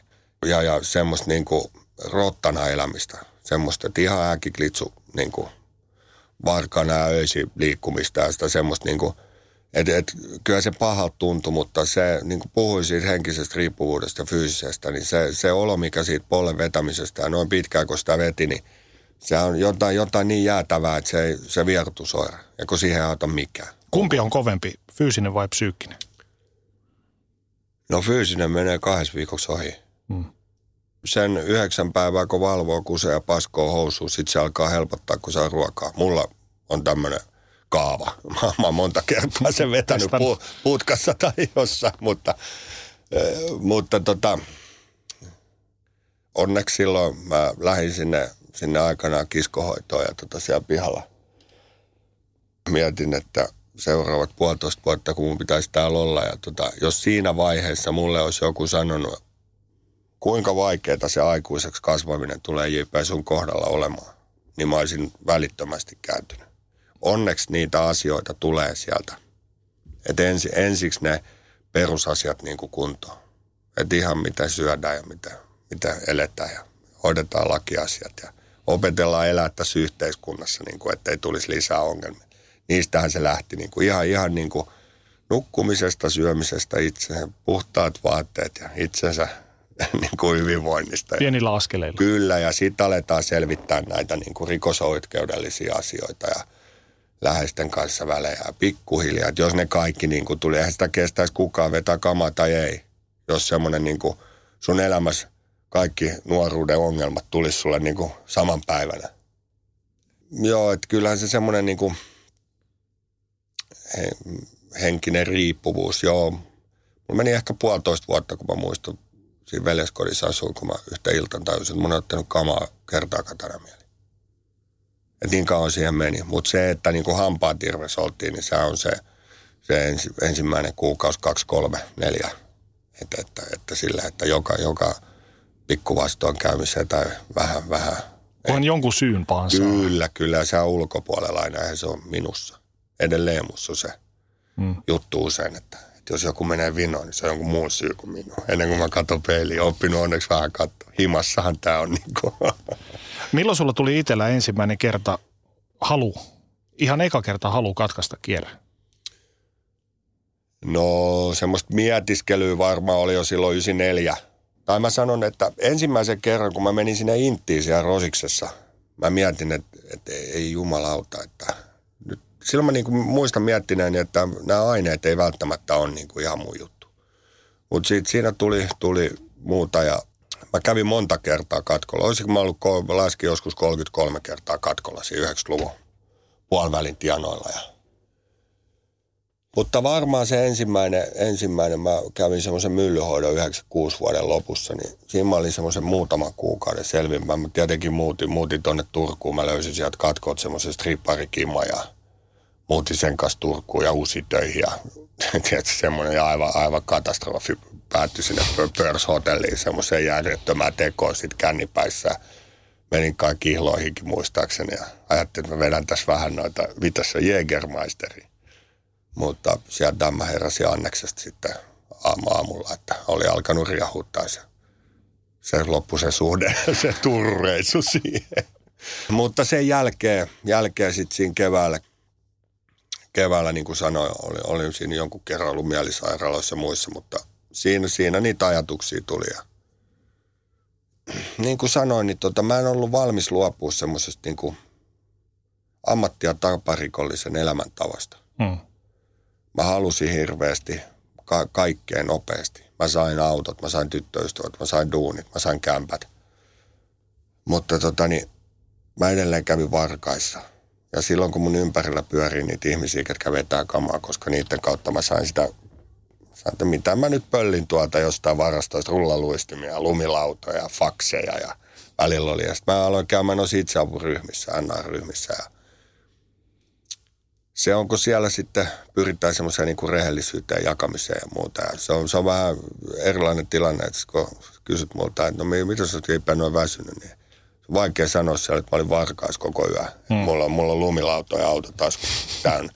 Niin, niin kun sä joudut niiden uusien kavereiden kanssa semmoiselle epärehelliselle jutulle, että se alkaa tuntua, että tämä ei ole oikein ja muuta. Ja, tota, ja sitten tota, niitä kamavevareita pyörii siinä, siinä sitten. Ja sitten mulla tuli mu, muijan joku, joku riita ja en mä mennytkään juttele Annaa kummille. Mä hain heroinitöitä. Joo.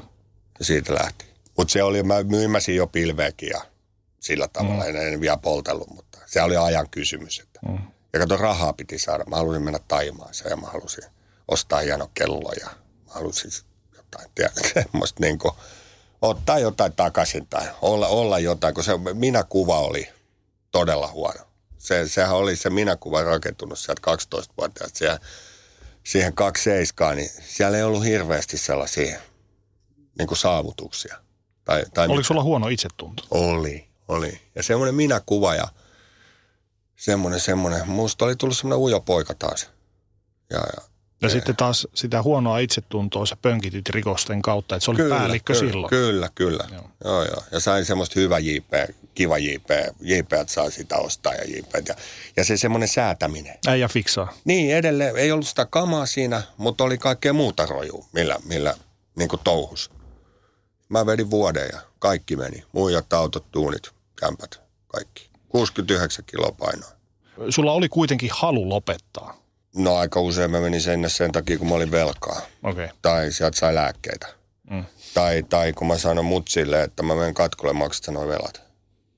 Et hirveän niin monta... käytit sitä keppihevosena? Kyllä, kyllä. Että hirveän monta. Tai että jotkut rahat tulee viikon päästä. Mulla ei ole mitään. Mulla on piikki tonne pystys, tonne pystys joka paikka. Mä menen katkolle, mä saan sieltä hyvät lääkkeet. Että niillä mä selviin niin kuin sinne. Ja kun se massipäivä oli, niin sitten tuli lähtö. Kuin yleistä tuommoinen on niillä ihmisillä, jotka käy katkolla? Että... Varmaan hirveänkin yleinen. Joo. On ainakin niitä, kenen kanssa mä oon jutellut.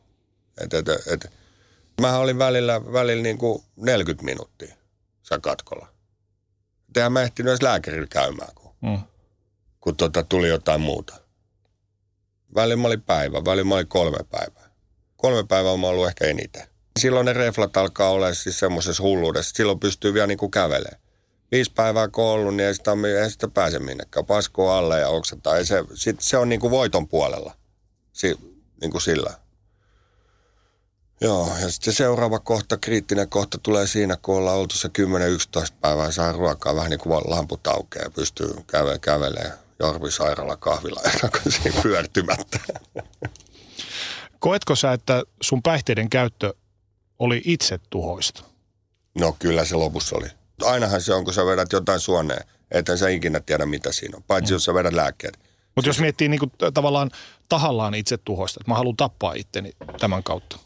No joo, varmaan siinä lopussa oli, oli niitä ajatuksia. Että Et ihan vitun tää, sama. Niin, tämä mun elämä päättyi johonkin semmoiseen mafia-tyyliseen konepistooliampumiseen Sassi hotellissa. Glorifioit. Niin, niin jotain semmoista. Eihän mulla semmoisia mitään kykyä ollut, mutta, mutta se on, että jää päähän joku jälki. Tavallaan, tai jotain, jotain tällaista, että, että oli se itse tuosta, mutta ja on harkinnut itteni tappamista usein silloin, kun oli helvetin kovat reflat. Mutta ei musta oikein ollut siihenkään, että et, et, niin kuin, en mä oikein saanut sitä niin kuin, silleen vakavissani sitä aihetta niin kuin vietyä yhtään eteenpäin. Ja sanotaanko näin, että en mä koskaan mitään köyttä ostanut. Sä sanoit, että 69 kiloa painoit sitten mm. alimmillaan, olit tosi huonossa kunnossa. Kylkiluita poikki, sydän, sydänlihastulehdusta, keuhkokuumetta, jne, jne.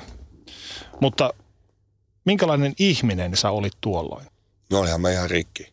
Että aivan semmoinen niin kuin raakile, sanotaan näin. Että puhuit äsken siitä itsetuhoisuudesta, niin siinä vaiheessa, kun ne reflat oli silloin 2001 kesäkuun alussa kärsitty, niin mä muistan hyvin ajatelleeni, että nyt mulla on kaksi vaihtoehtoa. Että jos mä vielä vedän kamaa, niin mä kävelen suoraan junalle. Että et, sitä mä en enää niin kuin, että siinä varmaan syntyi se lopullinen halu. Että et löytyi se oikea pohja. Tai, tai sitten mä alan kokoon näitä palasia ja yritän saada niin kuin vielä elämästäni jotakin elämisen arvosta. Silloin multa oli kadonnut kaikki vaatimukset. Ja mä olin niin kuin ihan jotenkin paljaana ja hajalla. Et vähän niin kuin olisi syntynyt, uud- en mä tiedä onko tämä mm. vähän tyhmä sanoa syntynyt uudestaan, mutta, mutta siinä oltiin semmoisella niin kuin veden, veden jakajalla, että, että nyt mä yritän tämän kerran vielä ja jos tämä menee läskiksi, niin sit saa olla. Jos jälkikäteen nyt mietittiin kaikki nuo retkahdukset, miltä ne tuntuu? No ne kuukauden ja ne pätkät, niin ne nyt on vähän semmoisia, että en mä oikein tiedä, oliko mä edes niin kuin kamaa vetämään. tai sillä tavalla. Oli, oli nyt jotenkin selvinpäin, mutta se, se pitempi se muutaman vuoden pätkä, niin kyllähän se sitten siitä, kun alkoi vetämään, niin siinä ei niin kuin, sä et pystynyt itsellesi enää millään hyväksyttämään sitä, että sä vedät. Tai että, että niin kuin ennen, eihän mulla ollut sieltä pennusta asti, kun oli se hyvin päihdehuurusta se ympäristö. Silloin mä olin tutustunut jo raittiisiin ihmisiin, semmoisia, ketkä oli selvinnyt kaman vetämisestä, oli ollut vuoden, oli ollut viisi vuotta, joku kymmenen vuotta. Niin mulla ei ollut enää semmoista, tia, niin kuin, että mä pystyisin huijaa itseäni, että ei ole mitään muuta. Mm. Ja sitä se oli semmoista, joku sanoi itkuviinaa, vetää, vetää vanhat äijät. Niin vähän semmoista. Mä vedinkin semmoisessa ry- porukassa, missä oli, muut oli retkahtanut. Sitten oli kolme vai neljä käynyt sen sama hoidon. Kolme niistä on ainakin ollut munkaisia sama aikaa. Ja me vedettiin siinä niin kuin ex-raittiitten porukassa. Se se oli surullista vetämistä. Niin kuin, siinä ei todellakaan haettu mitään niin kuin euforian tunteita. Että siinä vaan niin kuin vedettiin ja sählättiin. Ja siinä oli aika, aika iso semmoinen mälli. Sitten kun mä ajattelen sitä porukkaa, niin tota, ei sille hyvin käynyt. Että en, en tiedä siitä yhdestä kundista, onko se selvinpäin, en ole nähnyt nyt, mutta yksi, yksi kuoli justiin, kuoli kyllä raittiina, mutta ja yksi, yksi on korvaushoidosta taitaa olla, että se niin kuin surullinen jengi siinä, siinä mielessä oli, että, että se on se niin kuin ra, pitkistä tai muutamien vuosien raittiudesta retkahtaneita, niin kuin mitkä miettii, että miten vedetään kamaa ja mietitään, että miten me päästäisiin takaisin tuonne niin tolle puolelle. Mm. Joten jotenkin niin se, se, se, oli kyllä, kyllä semmoinen niin kuin tuomiopäivä meininki jotenkin, että surullista. Minkälaisia kokemuksia sulle myllyhoidot ja kiskohoidot ja muut oli? No myllyhoidossa mä olin varmaan äitiä takia olisin mm. kouluhoito ohjattuna. En tiedä, tiedätkö kiskohoidosta mitään, millainen paikka oli, mutta on, on terapeuttinen hoito, missä ollaan pitkä aikaa. Ja tota siellä, siellä moni, moni käyttäjä on sanonut, että siellä niinku psyyke hajotetaan. Ja tota, osittain varmaan joo, osittain ei, mutta siellä aletaan käymään sitä lapsuutta läpi ja näitä, mistä ollaan puhuttu ja syitä niihin. Ja Möyhitään. Kyllä, ja tota, se ei ole ollut kaikkien paikka, että siellä ei aina, aina ja itä, itäkin siinä vuoden kohdalla jouduin, jouduin vähän sairaalaan lepäämään, kun kävin määrättyjä asioita siellä läpi. Ja, et meni niin, kuin niin, niin syvälle tässä niin kuin lapsuudessa, seksuaalisuudessa, sellaisissa jutuissa. Tässä nyt on vähän pintaa raavassu, mutta se, se, se jotenkin, että joutuu oikeasti niin kuin mennä, että flippaako tässä vai eikö flippaa. Ja oli, oli sitten vähän lepäämässä, menin takaisin. Ja... Mutta en mä täällä olisi, jos en mä olisi niitä hoitoa käynyt, vaikka niiden jälkeen redcardinkin. Miltä tuntui kohdata omia demonejaan? Ehkä mun pahin, pahin semmoinen juttu oli se, että kun mä olin raitistunut ja tota, aloin sitten itteni kanssa niin kuin sanotaan työskentelemään. Ja tota, mä huomasin, että se kaman veto ei vienyt musta sitä väkivaltaisuutta. Eli, eli mä ratkaisin asiat väkivallalla. Ja, ja mä ratkaisin ne asiat väkivallalla metrossa, mä ratkaisin ne naapureiden kanssa, mä ratkaisin ne omassa perheessä mun silloin se kimokaveri kanssa. Se, että mä olin, olin tota, parin vuoden raittiudella Itäkeskuksen putkassa tapoyrityksestä ja törkeästä pahoinpitelystä syytettynä. Ja, ja vastapuoli oli naapuri ja mun tyttöystävä. He herätti mut. Et se on ehkä se niinku pahoin demoni, mikä, mikä mulla on ollut. Se poliisi sanoi silloin mulle, että mitä, mitä helvettiä sä teet. Ne haki mut oikein semmoisella hatat-ryhmällä meidän parkkihallissa. Mä koitin karkuun, katso sekapäissä, niin selvin päin mä olin, mutta että mitä sä oikein touhut, että sä oot selvin päin siellä, siellä mä muistan, mä pyysin jonkun kynä ja paperia, mä aloin kirjoittaa, että mitä helvettiä mulle tapahtuu. Että mä oon selvinpäin ja mä toimin niin kuin näin. Ja mä muistin silloin mun, mun sieltä kiskon terapeutti, semmoinen Benini, se oli sanonut mulle joskus, että kun sä oot elänyt tuommoisen äärettömän väkivaltaisen elämän, uhan alla, uhkaajana, tekijänä, ja suhun kohdistettua mun, niin sä oot kasvanut tommosia niitä mun mielikuvia, mitä mä siellä terapiassa sille puhuin, että mitä mä niin kuin ihmisille teen tai jotain. Jotain, niin se joskus sanoi mulle, että jos et sä käsittele tota juttuus, niin sä olet joskus raittina todella pahoissa ongelmissa. Sä joudut lusimaan ton takia. Ja mä silloin sanoin sille, että lopeta nyt toi. Että mä oon lopettanut kaman vetämisen. Että mä oon niin kuin JP, valot päällä. Ja silloin mä muistin, mä pyysin, saako yhden puhelun, mä soitin, soitin sille Benille sieltä, sieltä Puduharista ja se sanoi, että se auttaa, auttaa mua heti kun pystyy, että pääsit sieltä ja soita. Ja tota, siinä oli sitten se kuulustelu ja siellä oli hyvä, hyvä poliisi, se semmoinen muija ja se katsoi sieltä mun tiedoista, että missä sä oot muutaman vuoden ollut. Ollut, että ei ole mitään merkityä susta. Sitten mä kerroin sillä se oli pitkä kuulustelu ja se sanoi mulle, että haluat saapua tuohon juttuun. Ja siinä mä olin taas sille ihan paljas, että mä olin niin saanut nenilleni siinä, mä sanoin joo. Niin se antoi semmoisen, se oli muistaakseni Jussi-linja, tämmöinen, vähän niin kuin tämmöinen, mitä nämä lyömättömät linjat. Miessakkityyppinen. Just, just, just tällainen itse asiassa, niin tota, se antoi semmoisen lapun ja sanoi, että soita tonne ja mä soitin sinne. Ja mä menin käymään siellä. Mä kävin siellä muuta ja aloin, aloin. Mulla oli muutama kaveri, ketkä meni sitten perässä, kun mä olin. Mutta se oli nöyryyttävää. Jumalauta, kun mä avasin se ove ja iso mies sinne kertomaan, että mä lyön mun naisystävää. Mä oon raittiina ja mä lyön mun naisystävää. Se olisi paljon helpompi ollut sanoa, että mä kännissä. Se olisit päässyt piiloon jonkun taakse. Kyllä. Ja sitten kun siellä niitä asioita niin kun mietittiin, että mitä sinä teet, kun sinä Pierre Academy edessä joku pieni mies sinua uh, lyö sinua. Mä sanoin, että no lyön takaisin tietenkin. Sanoin, mitä jos juoksisit karkuun? Että sä oot aika iso poika, juokse karkuun. En varmaan. Tiedätkö semmoinen? Niin kuin myöhemmin, kun kuuntelin niitä, mitä se oli nauhoittanut, että ei jumala, että mä oikeasti ollut noin sekaisin. Mutta niin, niin se niin kuin on, että mä missä kun mä sanoin, että mä haluan perheessä katkaista se hulluuden, niin se ei pelkästään tarkoita sitä niin kuin kamavetämistä, vaan ihan siitä niin kuin huutamisesta lähtien. Mä haluan, että mun lapset, lapset niin kuin aina mä en onnistu. Mä en tiedä, onko ketään semmoista kukaan joskus lapsille niin kuin vähän huuda, mm. mutta, mutta että mä, mä niin kuin käyttäisin siellä himas väkivaltaa tai uhkaisin ihmisiä, niin se on, se on, ja se on ihan selkeä. Mä, kun mulla tulee semmoisia ajatuksia, niin mä lähden autoa kuuntelemaan musaa parkkihalliin. Juhannuksena 2001 tosiaan, sä oot ollut nyt siis 16 vuotta raittiina, mm. niin silloin teit päätöksen, että nyt loppu. Ja tota, mikä oli se tuolloin se suurin muutos, mikä piti ja pitää sut nyt kuivilla?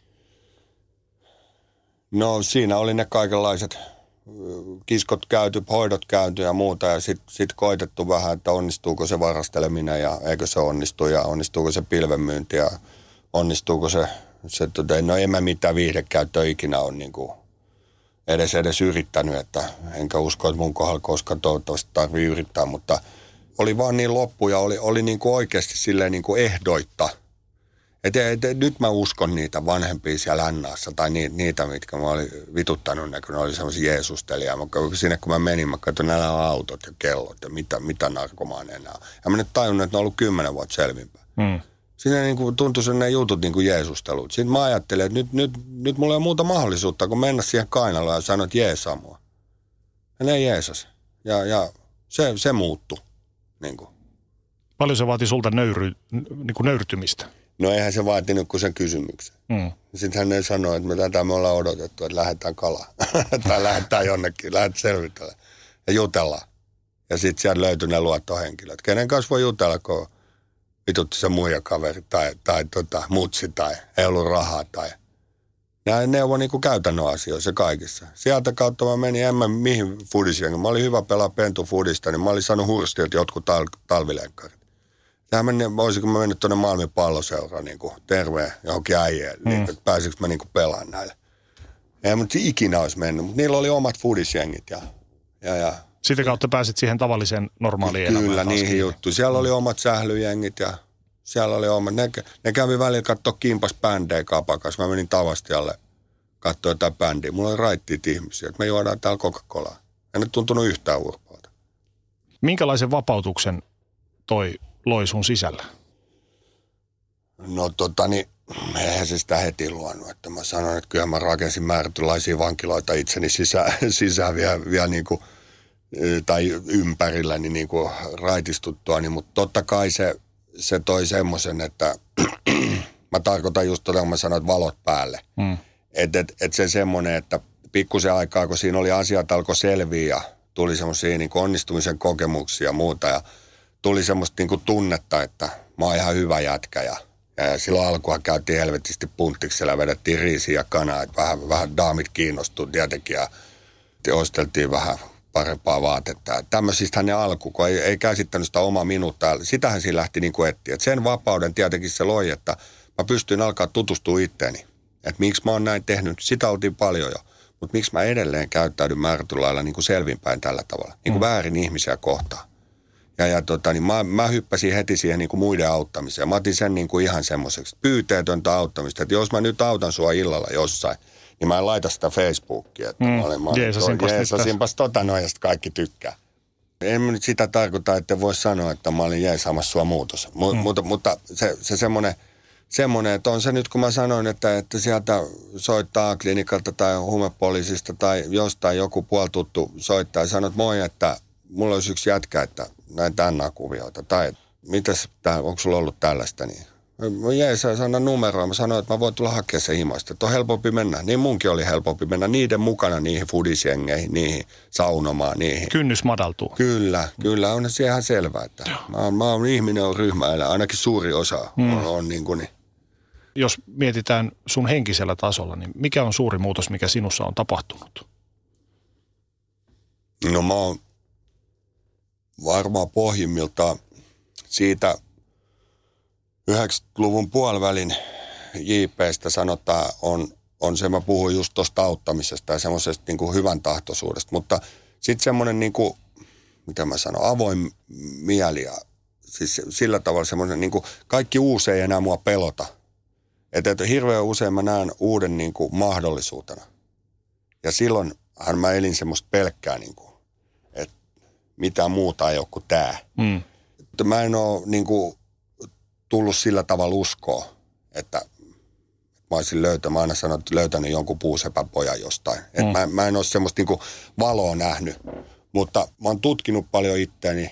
Mä oon, mä oon tota, mä, mä koen sen semmoisen mun hengellisen heräämisen olevan nimenomaan sitä niin kuin avointa mieltä. Ja mä hakeuduin pari vuotta sitten esimerkiksi katekumeeni, mun vaimo on ortodoksia, katekumeeni opiskelu ja mä, mulla oli ennakko, siellä sattui olemaan semmoinen hyvä pappi, mikä, mikä tota niin, risti ja mä juttelin sen kanssa vähän, vähän näistä asioista. En niinkään tämmöistä mistään hengellisistä, vaan ihan käytännön asioista. Ja tota, sitten sit tota mulle sattumien summana niin meidän, meidän pihapiiriin yksi ortodoksipappi muutti ja me, perheestä tuli tutut ja hänestä tulikin sinne meidän kirkkoon sitten hetkeksi. Ja tä, tämmöisiä niin kuin sattumia tuli ja mä ajattelin, sitten mä sanoin sille kerran, että itse asiassa mä oon miettinyt aika kauan, että mä voisin mennä, mennä siihen katekomenin koulutukseen.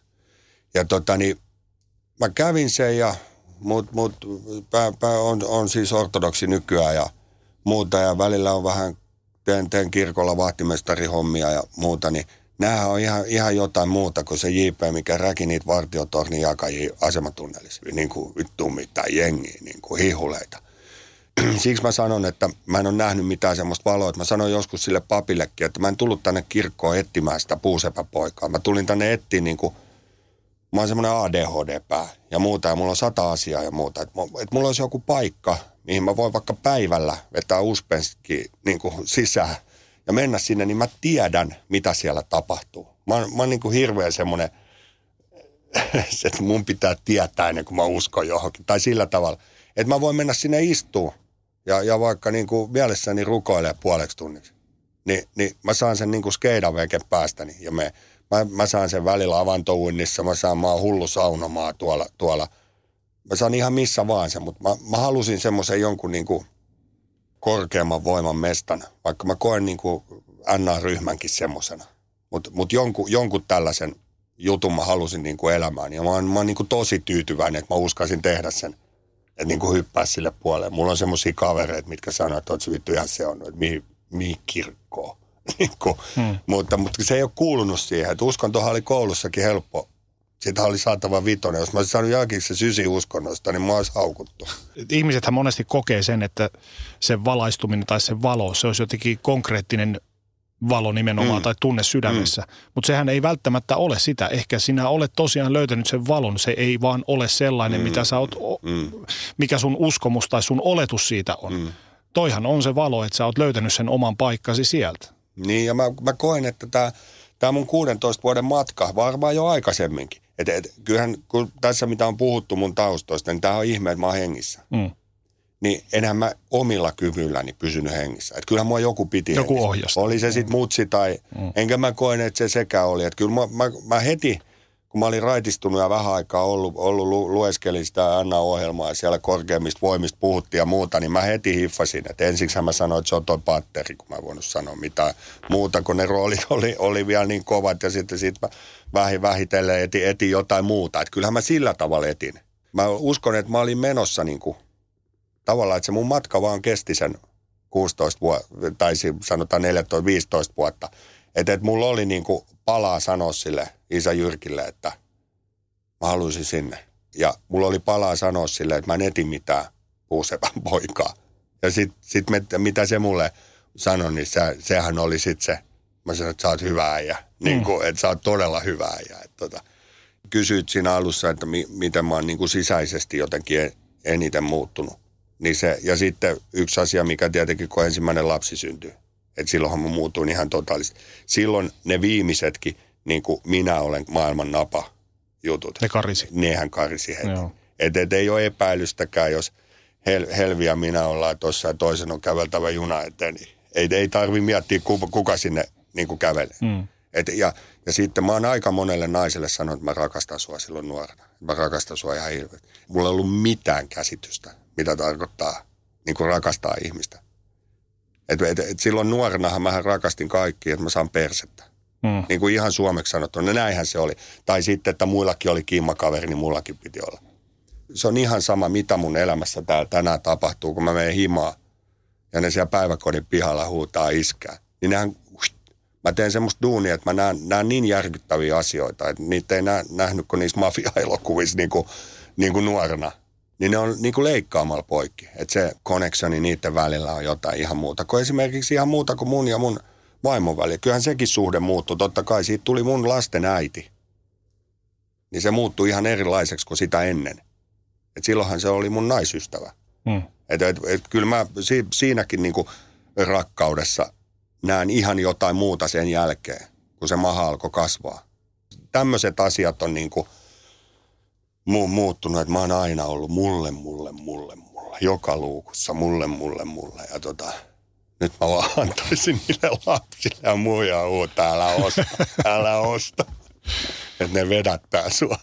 Oletko saanut paikattua ihmissuhteita tässä raitistuttuasi? Olehan mä mummot ja äitit ja kummitädit ja semmoset ja ei mulla paljon ollutkaan siinä. Isäni sitten tota, olin ollut se kuoli tuossa kuusi vuotta sitten, mutta oliko mä joku viisi vuotta ollut selvinpäin. Mä otin, otin yhteyttä, kun tota, halusin, halusin jutella ja meidän suhde oli semmoinen, että, että, että, että tota, me, me oltiin yhdessä säädetty ja me, me, me, se oli minuutti, kaksi, mitä sä oot tehnyt ja sitten alkoi ne, ketä on ammuttu ja mihin mitä on tehty, ne jutut, että ei meillä ollut isäsuhdetta. Ja mutta mä otin siihen yhteyttä ja mä sitten sanoin sille, että mä haluan pyytää anteeksi, mitä mä oon tehnyt sulle. Että niin kuin mä sanoin, niin mä oon, mä oon kostanut vähän niitä äitiin ja muuhun kohdistuvia pelkoja ja niitä. Ja eihän hän ole, ole niin kuin. Mutta on, on sanonut, tehnyt se oma osuuden ja pyysin, se oli sitä aikaa Jakiksen fudisjengi toi sumu, kun mä olin pelannut siellä pennusta asti. Niillä oli jotkut 40-vuotisjuhlat ja ne oli kutsunut mä toi Stopuumelle mestan kanssa pelasin samassa fudisjengissä. Ne oli pyytänyt meidät pelaamaan sinne. Mä sanoin Fajalle, että tuu kentälle katsoa, että se on viimeksi nähnyt pikkujätkän, kun mä pelään. Tuu, tuu sinne. Ja se sanoi, joo, että se on viikon päästä tai kahden viikon päästä. Niin se tuli, mutta se oli siellä sitten sen raketteja ampuvan jengin kanssa siellä, kato. Niin siitä mä sanoin kyllä sille, että nyt, nyt kyllä Aaltosen ja riitti tämä meidän, hmm. meidän suhde, että anti olla. Että, että, että, että niin kuin, sen jälkeen mä en sitä nähnytkään, kun sitten sairaalaseihin, just ennen leikkaus ja leikkauksen jälkeen. Että mun isäsuudetta kuvaa hyvin se, että mä olin sieltä mun nykyisen vaimon pojan kanssa, oli silloin joku kymmenen se poika, se kahdeksan. Se oli mukana sitten sen leikkauksen jälkeen, niin se oli kysynyt entiseltä vaimoltaan sitten vaja, että olikohan toi mun lapsenlapsi. Et se kuvittelee, että mä en välttämättä olisi kertonut, että mulla on lapsi. Mm. Niin tää on, tää on jotenkin, mä puhuin, että ei ole isäsuhdetta, niin ei sitä kyllä ollut. Onko sulla koskaan tullut eteen tilannetta vierotuksen jälkeen, että se olisit, tai raitistumisen jälkeen, että olisit halunnut tarttua pulloon tai vetää lainit tai... No varmaan siinä alussa montakin kertaa, mutta sitten sanotaan, sanotaan sen muutaman vuoden jälkeen, ei, ei ole, ker, kerran on ollut, meidän Ilja-poika syntyi ja silloin oli kaveri siellä, siellä tota Vasussa ja tota, oltiin, oltiin sitten tuolla naisten klinikalla ja ultraäänessä ja kaksi sykettä näkyi siellä. Ja, mutta siinä nopeasti selvisi, että tämä toinen, toinen on niin huonossa kunnossa, että sillä ei ole mitään elämäedellytyksiä. Ja se, se siitä niin kuin ylös alas menemisestä sinne aivan, aivan pohjaa, se, se semmoinen pelko ja muu, että mitä tap, nyt tapahtuu, niin silloin mä muistan ajatelleeni, että siinä oli se lääkäri, ketä selitti sitä, niin mä ajattelin, että nyt mä saan mitä pillereitä vaan. Hmm.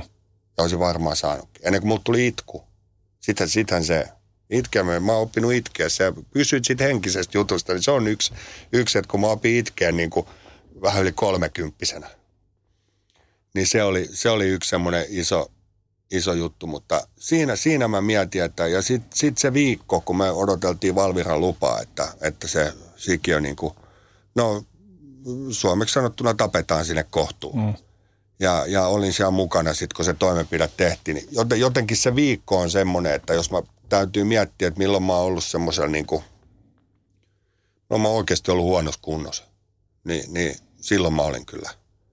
Et, et en, en muista, mietinkö niin kuin vetämistä, mutta, mutta se, se, se pelko siitä operaatiosta, ja kun mä tiesin, että siinä on vaarana, että se toinenkin se terve nyt, tämä onneksi täysin terve Ilja, Ilja sieltä tota, voi tulla mukana veke tai jotain, niin kyllä se oli, se oli tässä niin kuin raittina semmoinen karmea.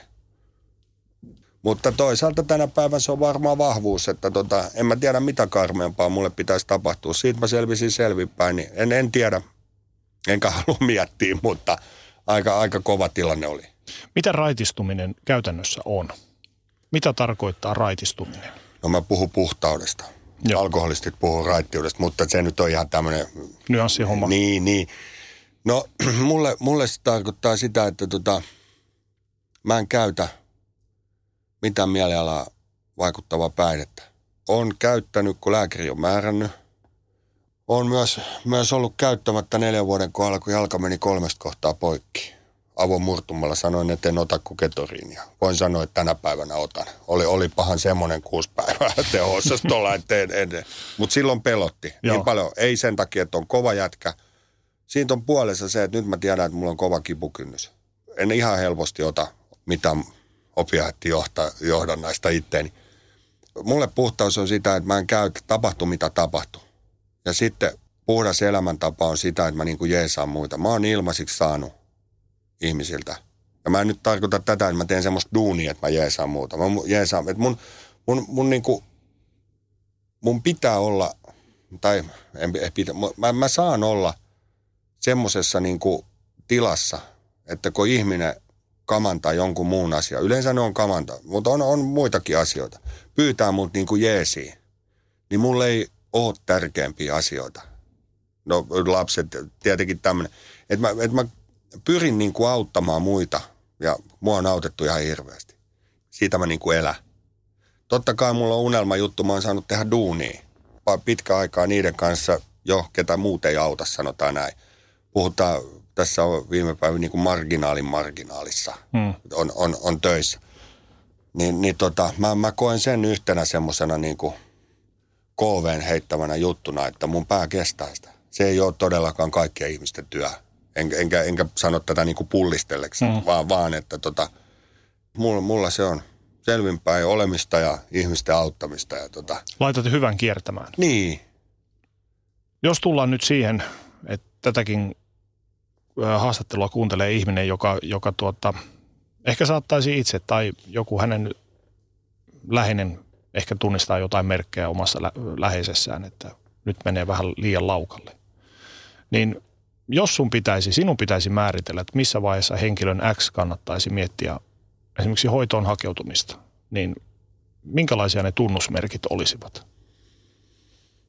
No yle, yleensä semmoinen, että tota, siis sitten kun rupeaa vuokramaksu ongelmia tulemaan tai tulee, tulee niitä krapulapäiviä paljon tai kyllä nyt jokainen on varmaan tiedä, siis varmaan jonkun kankkusen takia ollut joskus, joskus poissa, mutta mä, mä näen yle, yleensä semmoista, että, että se kaman vetäminen tai viinan vetäminen rupeaa vaikuttaa siihen peruselämään sillä tavalla, että tota, tulee vuokranmaksuongelmia. Niitäkin voi joskus tulla, mutta et se on jatkuvaa. Sä lainaat rahaa päihteisiin, sä elät jollain pikavipeillä. Sä, siis tämä on yleensä semmoinen niin kuin ensimmäinen. Tai jos sä käyttäydyt siinä pulverissa tai kamassa sillä tavalla, että se on viranomaisten koko ajan ongelmia kuka nuori nyt ei olisi, olisi sammunut joskus ja joutunut mm. puduun. Se, että mä en niin kuin tarkoitan tätä. Tai niin kuin toi yksi sanoi itiksen poliitikko, mun yksi kaverin, 14-vuotias poika varasti, niin se oli ihan kauhuissa. Niin poliisi he kaikki 14-vuotiaat varastaa. Että tota jäi Niin mä en niin kuin tätä tarkoita. Mutta jos mä oon sen varastamisen takia koko ajan ongelmista, tai mä varastan, että mä saan niin kuin kaljaa. Mm. Tai, niin kyllähän silloin mennään jo semmoisilla niin kuin, niin kuin jutuilla. Tai jos se päihteiden käyttö, paljonhan on tämmöisiä niin peräkammaripoikia, puhutaan näitä, yks, vedetään yksin tuolla niin kuin jotain traumaa niin kuin käsitellään. On se sitten pameja tai on, on se sitten niin kuin viinaa tai, tai, tai jotain muuta, niin kyllähän se niin kuin pikku, eihän se trauma sieltä mihinkään poistu. Sä vaan meet huonompaan huonompaan kuntoon. Sä niin kuin peität sitä tuskaa. Näitähän on hirveä, munhan näitä on hyvä luetella, kun mä oon näitä paljon käsitellyt, että tajuuko se peräkammari Heikki sitten. Että, Itse sitä. Mm. Niin, niin mutta, mutta nämä on yleensä aika hyvin, nämä tämmöiset rahaongelmat ja äh, parisuhdeongelmat. Että ei se muija varmaan tai äijä turhaa sano, että nyt sä Pirkko mun mielestä kyllä juot liikaa. Sitten kun se sanoo 15 kerran. Että käyttäydytpä taas tuolla Heikki häissä aika napakasti, että kannattiko niin kuin kusta Kusta Boolimaalla. Tai siis semmoinen, että, että kyllähän, ne, kyllähän sä tiedät jostain duunin pikkujouluista ja muuta, niin mm. se on mm. vähän semmoinen vitsi, että ahaa, mitenköhän rahikainen tänä vuonna, että, mm. että tuleekohan pisuhousuun vai ei. Että nämä, nämä, nämä nyt ihan varmaan näitä perus, perusjuttuja niistä. Ihminen tekee päätöksen hakeutua hoitoon. Olisi sitten dopin tai alkoholin tai minkä muun takia, niin minkälainen polku siinä on edessä? No jos puhutaan nyt Helsingistä, että nämä yleensä menee A-klinikalle. Mm. Tai sitten yksityiset menee ainakin tuonne Eeraan ja noihin. Mutta nehän hakeutuu johonkin, ne on yleensä sosiaalityöntekijöitä, niiden pakeille ja tota, siitähän se sitten lähtee osalle avohoitoon ja osalle ehkä suljettuu katkoa ja osalle ehkä pitempää hoitoa. Nehän arvioidaan sitten siellä, että riippuu varmaan siitä, siitä niin kuin päihteiden käytön määrästä ja kuinka kauan sitä on ollut ja muuta. Et mähän en ole missään semmoisessa hoito vaikuttavassa tahossa, mutta vaimo on, niin mä tiedän aika, aika hyvin, mitä ne aktiinikan tätit tekee. Jos mietitään sitä henkistä puolta, minkälainen polku sillä puolella ihmisellä on luvassa? mihin pitää varautua? Niin kuin sanoin, niiden fyysisten olojen jälkeen ja muuta, niin siellä yleensä sitten ne päihteet, kun ne valot niin kuin syttyy, niin sieltä alkaa tulee niitä, että mihin ne on kaikki vaikuttanut, ihmissuhteisia ja kaikki. niin siellä, silloinhan tulee nämä häpeät ja tämä, tämä niin kuin nöyryydestä on puhuttu tässä ja pelot ja, ja jokuhan juo, juo niin kuin ahdi, tämmöisiä paniikkihäiriöitä tai näihin ahdistuksia. Ne, ne kaikkihan tulee sitten raakana. Et, että mihin on varauduttama, niin mä sanon, että siihen, että joutuu niin kuin rehellisesti kertoa, miltä tuntuu. Sä oot vetänyt kaiken aasta ööhön. Millä silmin sä katsot tämän päivän suomalaista, no jos mietitään laajemmin päihdekeskustelua. Ja yhtenä sivukaneettina puhutaan paljon siitä, että nuoret koukuttuu aika nopeasti ja, ja esimerkiksi musiikkikulttuurissa jossain räpissä niin ihannoidaan sanaksi vetoa ja, ja kokkelin vetämistä ja kaikkea muuta. Pidätkö sitä kuinka vakavana asiana?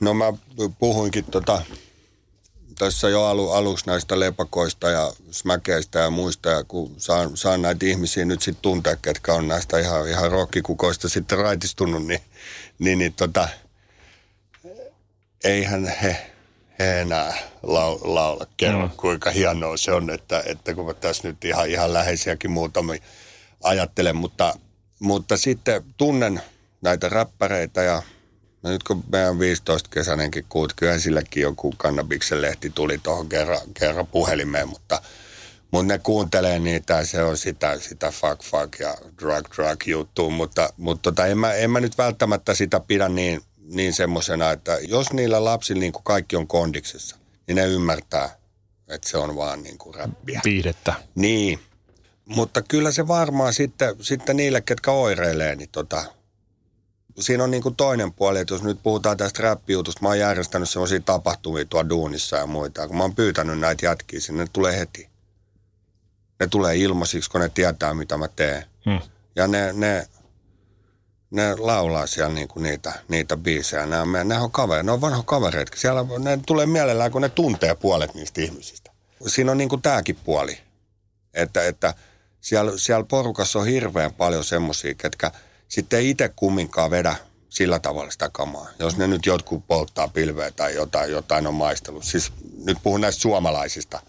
Mutta en mä nyt tiedä, onko, onko tämä niinku räppi mikä, mikä semmoinen on, ongelma ja se ihannointi. Ja no nykyään, nykyään mä joskus on sanonut, että kannabis olisi laillista, jos siitä saisi verotuloja niin, niin paljon kuin viinasta. Et tänä päivänä, jos laitettaisiin viina olisi ihan uusi aine ja kannabis, niin mä luulen, että kannabis valittaisi. Että, että tota, siinä mielessä, mutta edelleen mä tässä yhtä, yhtä semmoista koulutusprokkista nyt havittelen tavallaan ja tota, siinä tämä kannabis on isossa jutussa ja mä en todellakaan me kertoa, että kannabis on perseestä. En, mutta en, en myöskään meinaa kertoa, että se on vaaratonta. Tai aina tämä mm. keskustelu menee, että se on terveellisempää kuin alkoholi. Moni muukin asia on, mikä ei välttämättä, mitä ei kannata vetää. Että se pitäisi aina muistaa, että nämä, nämä niin kuin kannabiksen puolustajat niin usein, usein tota sanoo, että se on niin kuin terveellisempää kuin alkoholi. Mun mielestä se on aika, aika e-, erikoinen niin kuin lähestyminen siihen juttuun. Ei, ei kaikki pilvenpolttajat ala vetää heroinia. Mä aloin. Mennään vuodessa 2018, niin mitkä oli niitä avaintekijöitä sun selviytymisessä?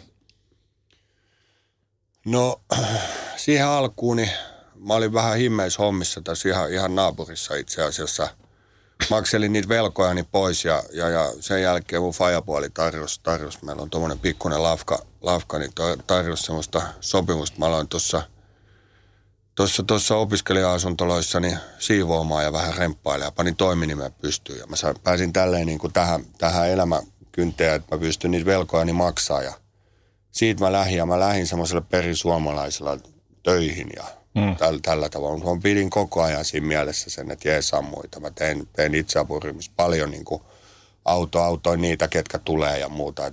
Tämmöinen oli se, se niin kuin alku ja alo, aloin siitä kasvattaa ja sitten pikkuhiljaa siirryin, siirryin niin kuin sosiaalipuolelle töihin. Että aloin, aloin niin kuin töissäkin auttaa. Mä menin tuonne noihin terveysneuvon vinkkeihin duuniin näihin, missä vehkeet jaetaan ja ja, ja mä menin ensin rakentaa sinne palvelutiskiin, mutta tota ne ihmetteli ne, ketkä siellä ei tiennyt, että mä oon joskus käynyt ihan ekana päivänä siellä itsekin, että, että mitäs toi JP tuntee nämä kaikkea, että onko toi jossain päihdehommissa toi vielä remonttimies ja näin, näin mä niin kuin menin sinne ja sain, sain hyvin vapaa roolialon. Et, et, et se oli, se oli yksi, yksi kova juttu mun elämässä, että tota, mä pääsin siihen niin kuin ytimeen. Ja, ja mä pääsin niitä, niitä jeesaan. Mä en mennyt sinne mikään niin kuin raittiusvasara pystyssä, vaan, vaan mä, mä menin niin kuin semmoisella haittoja vähentävällä, että niillä on sata ongelmaa, hoidetaan kolme.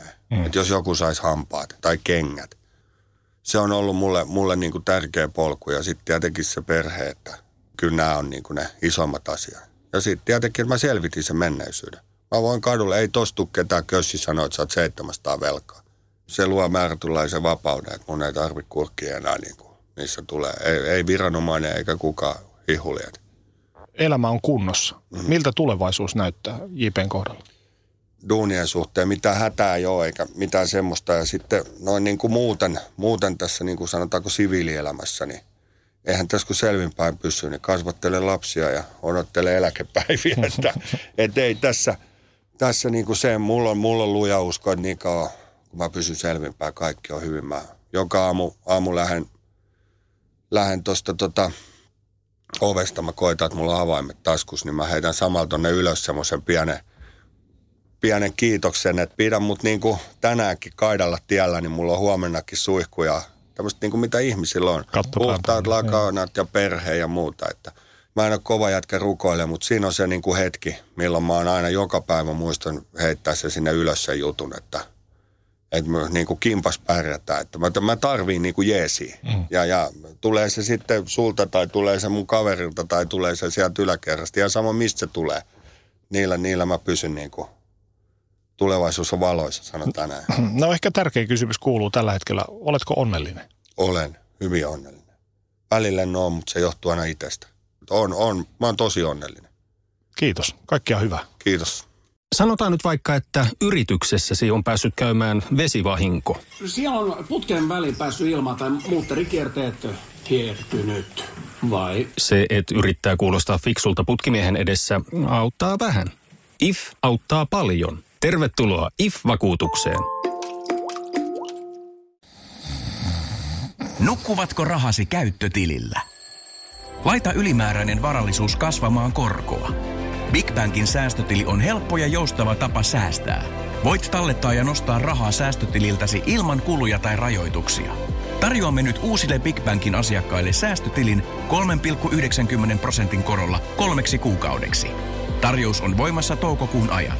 Avaa säästötili osoitteessa bigbank.fi.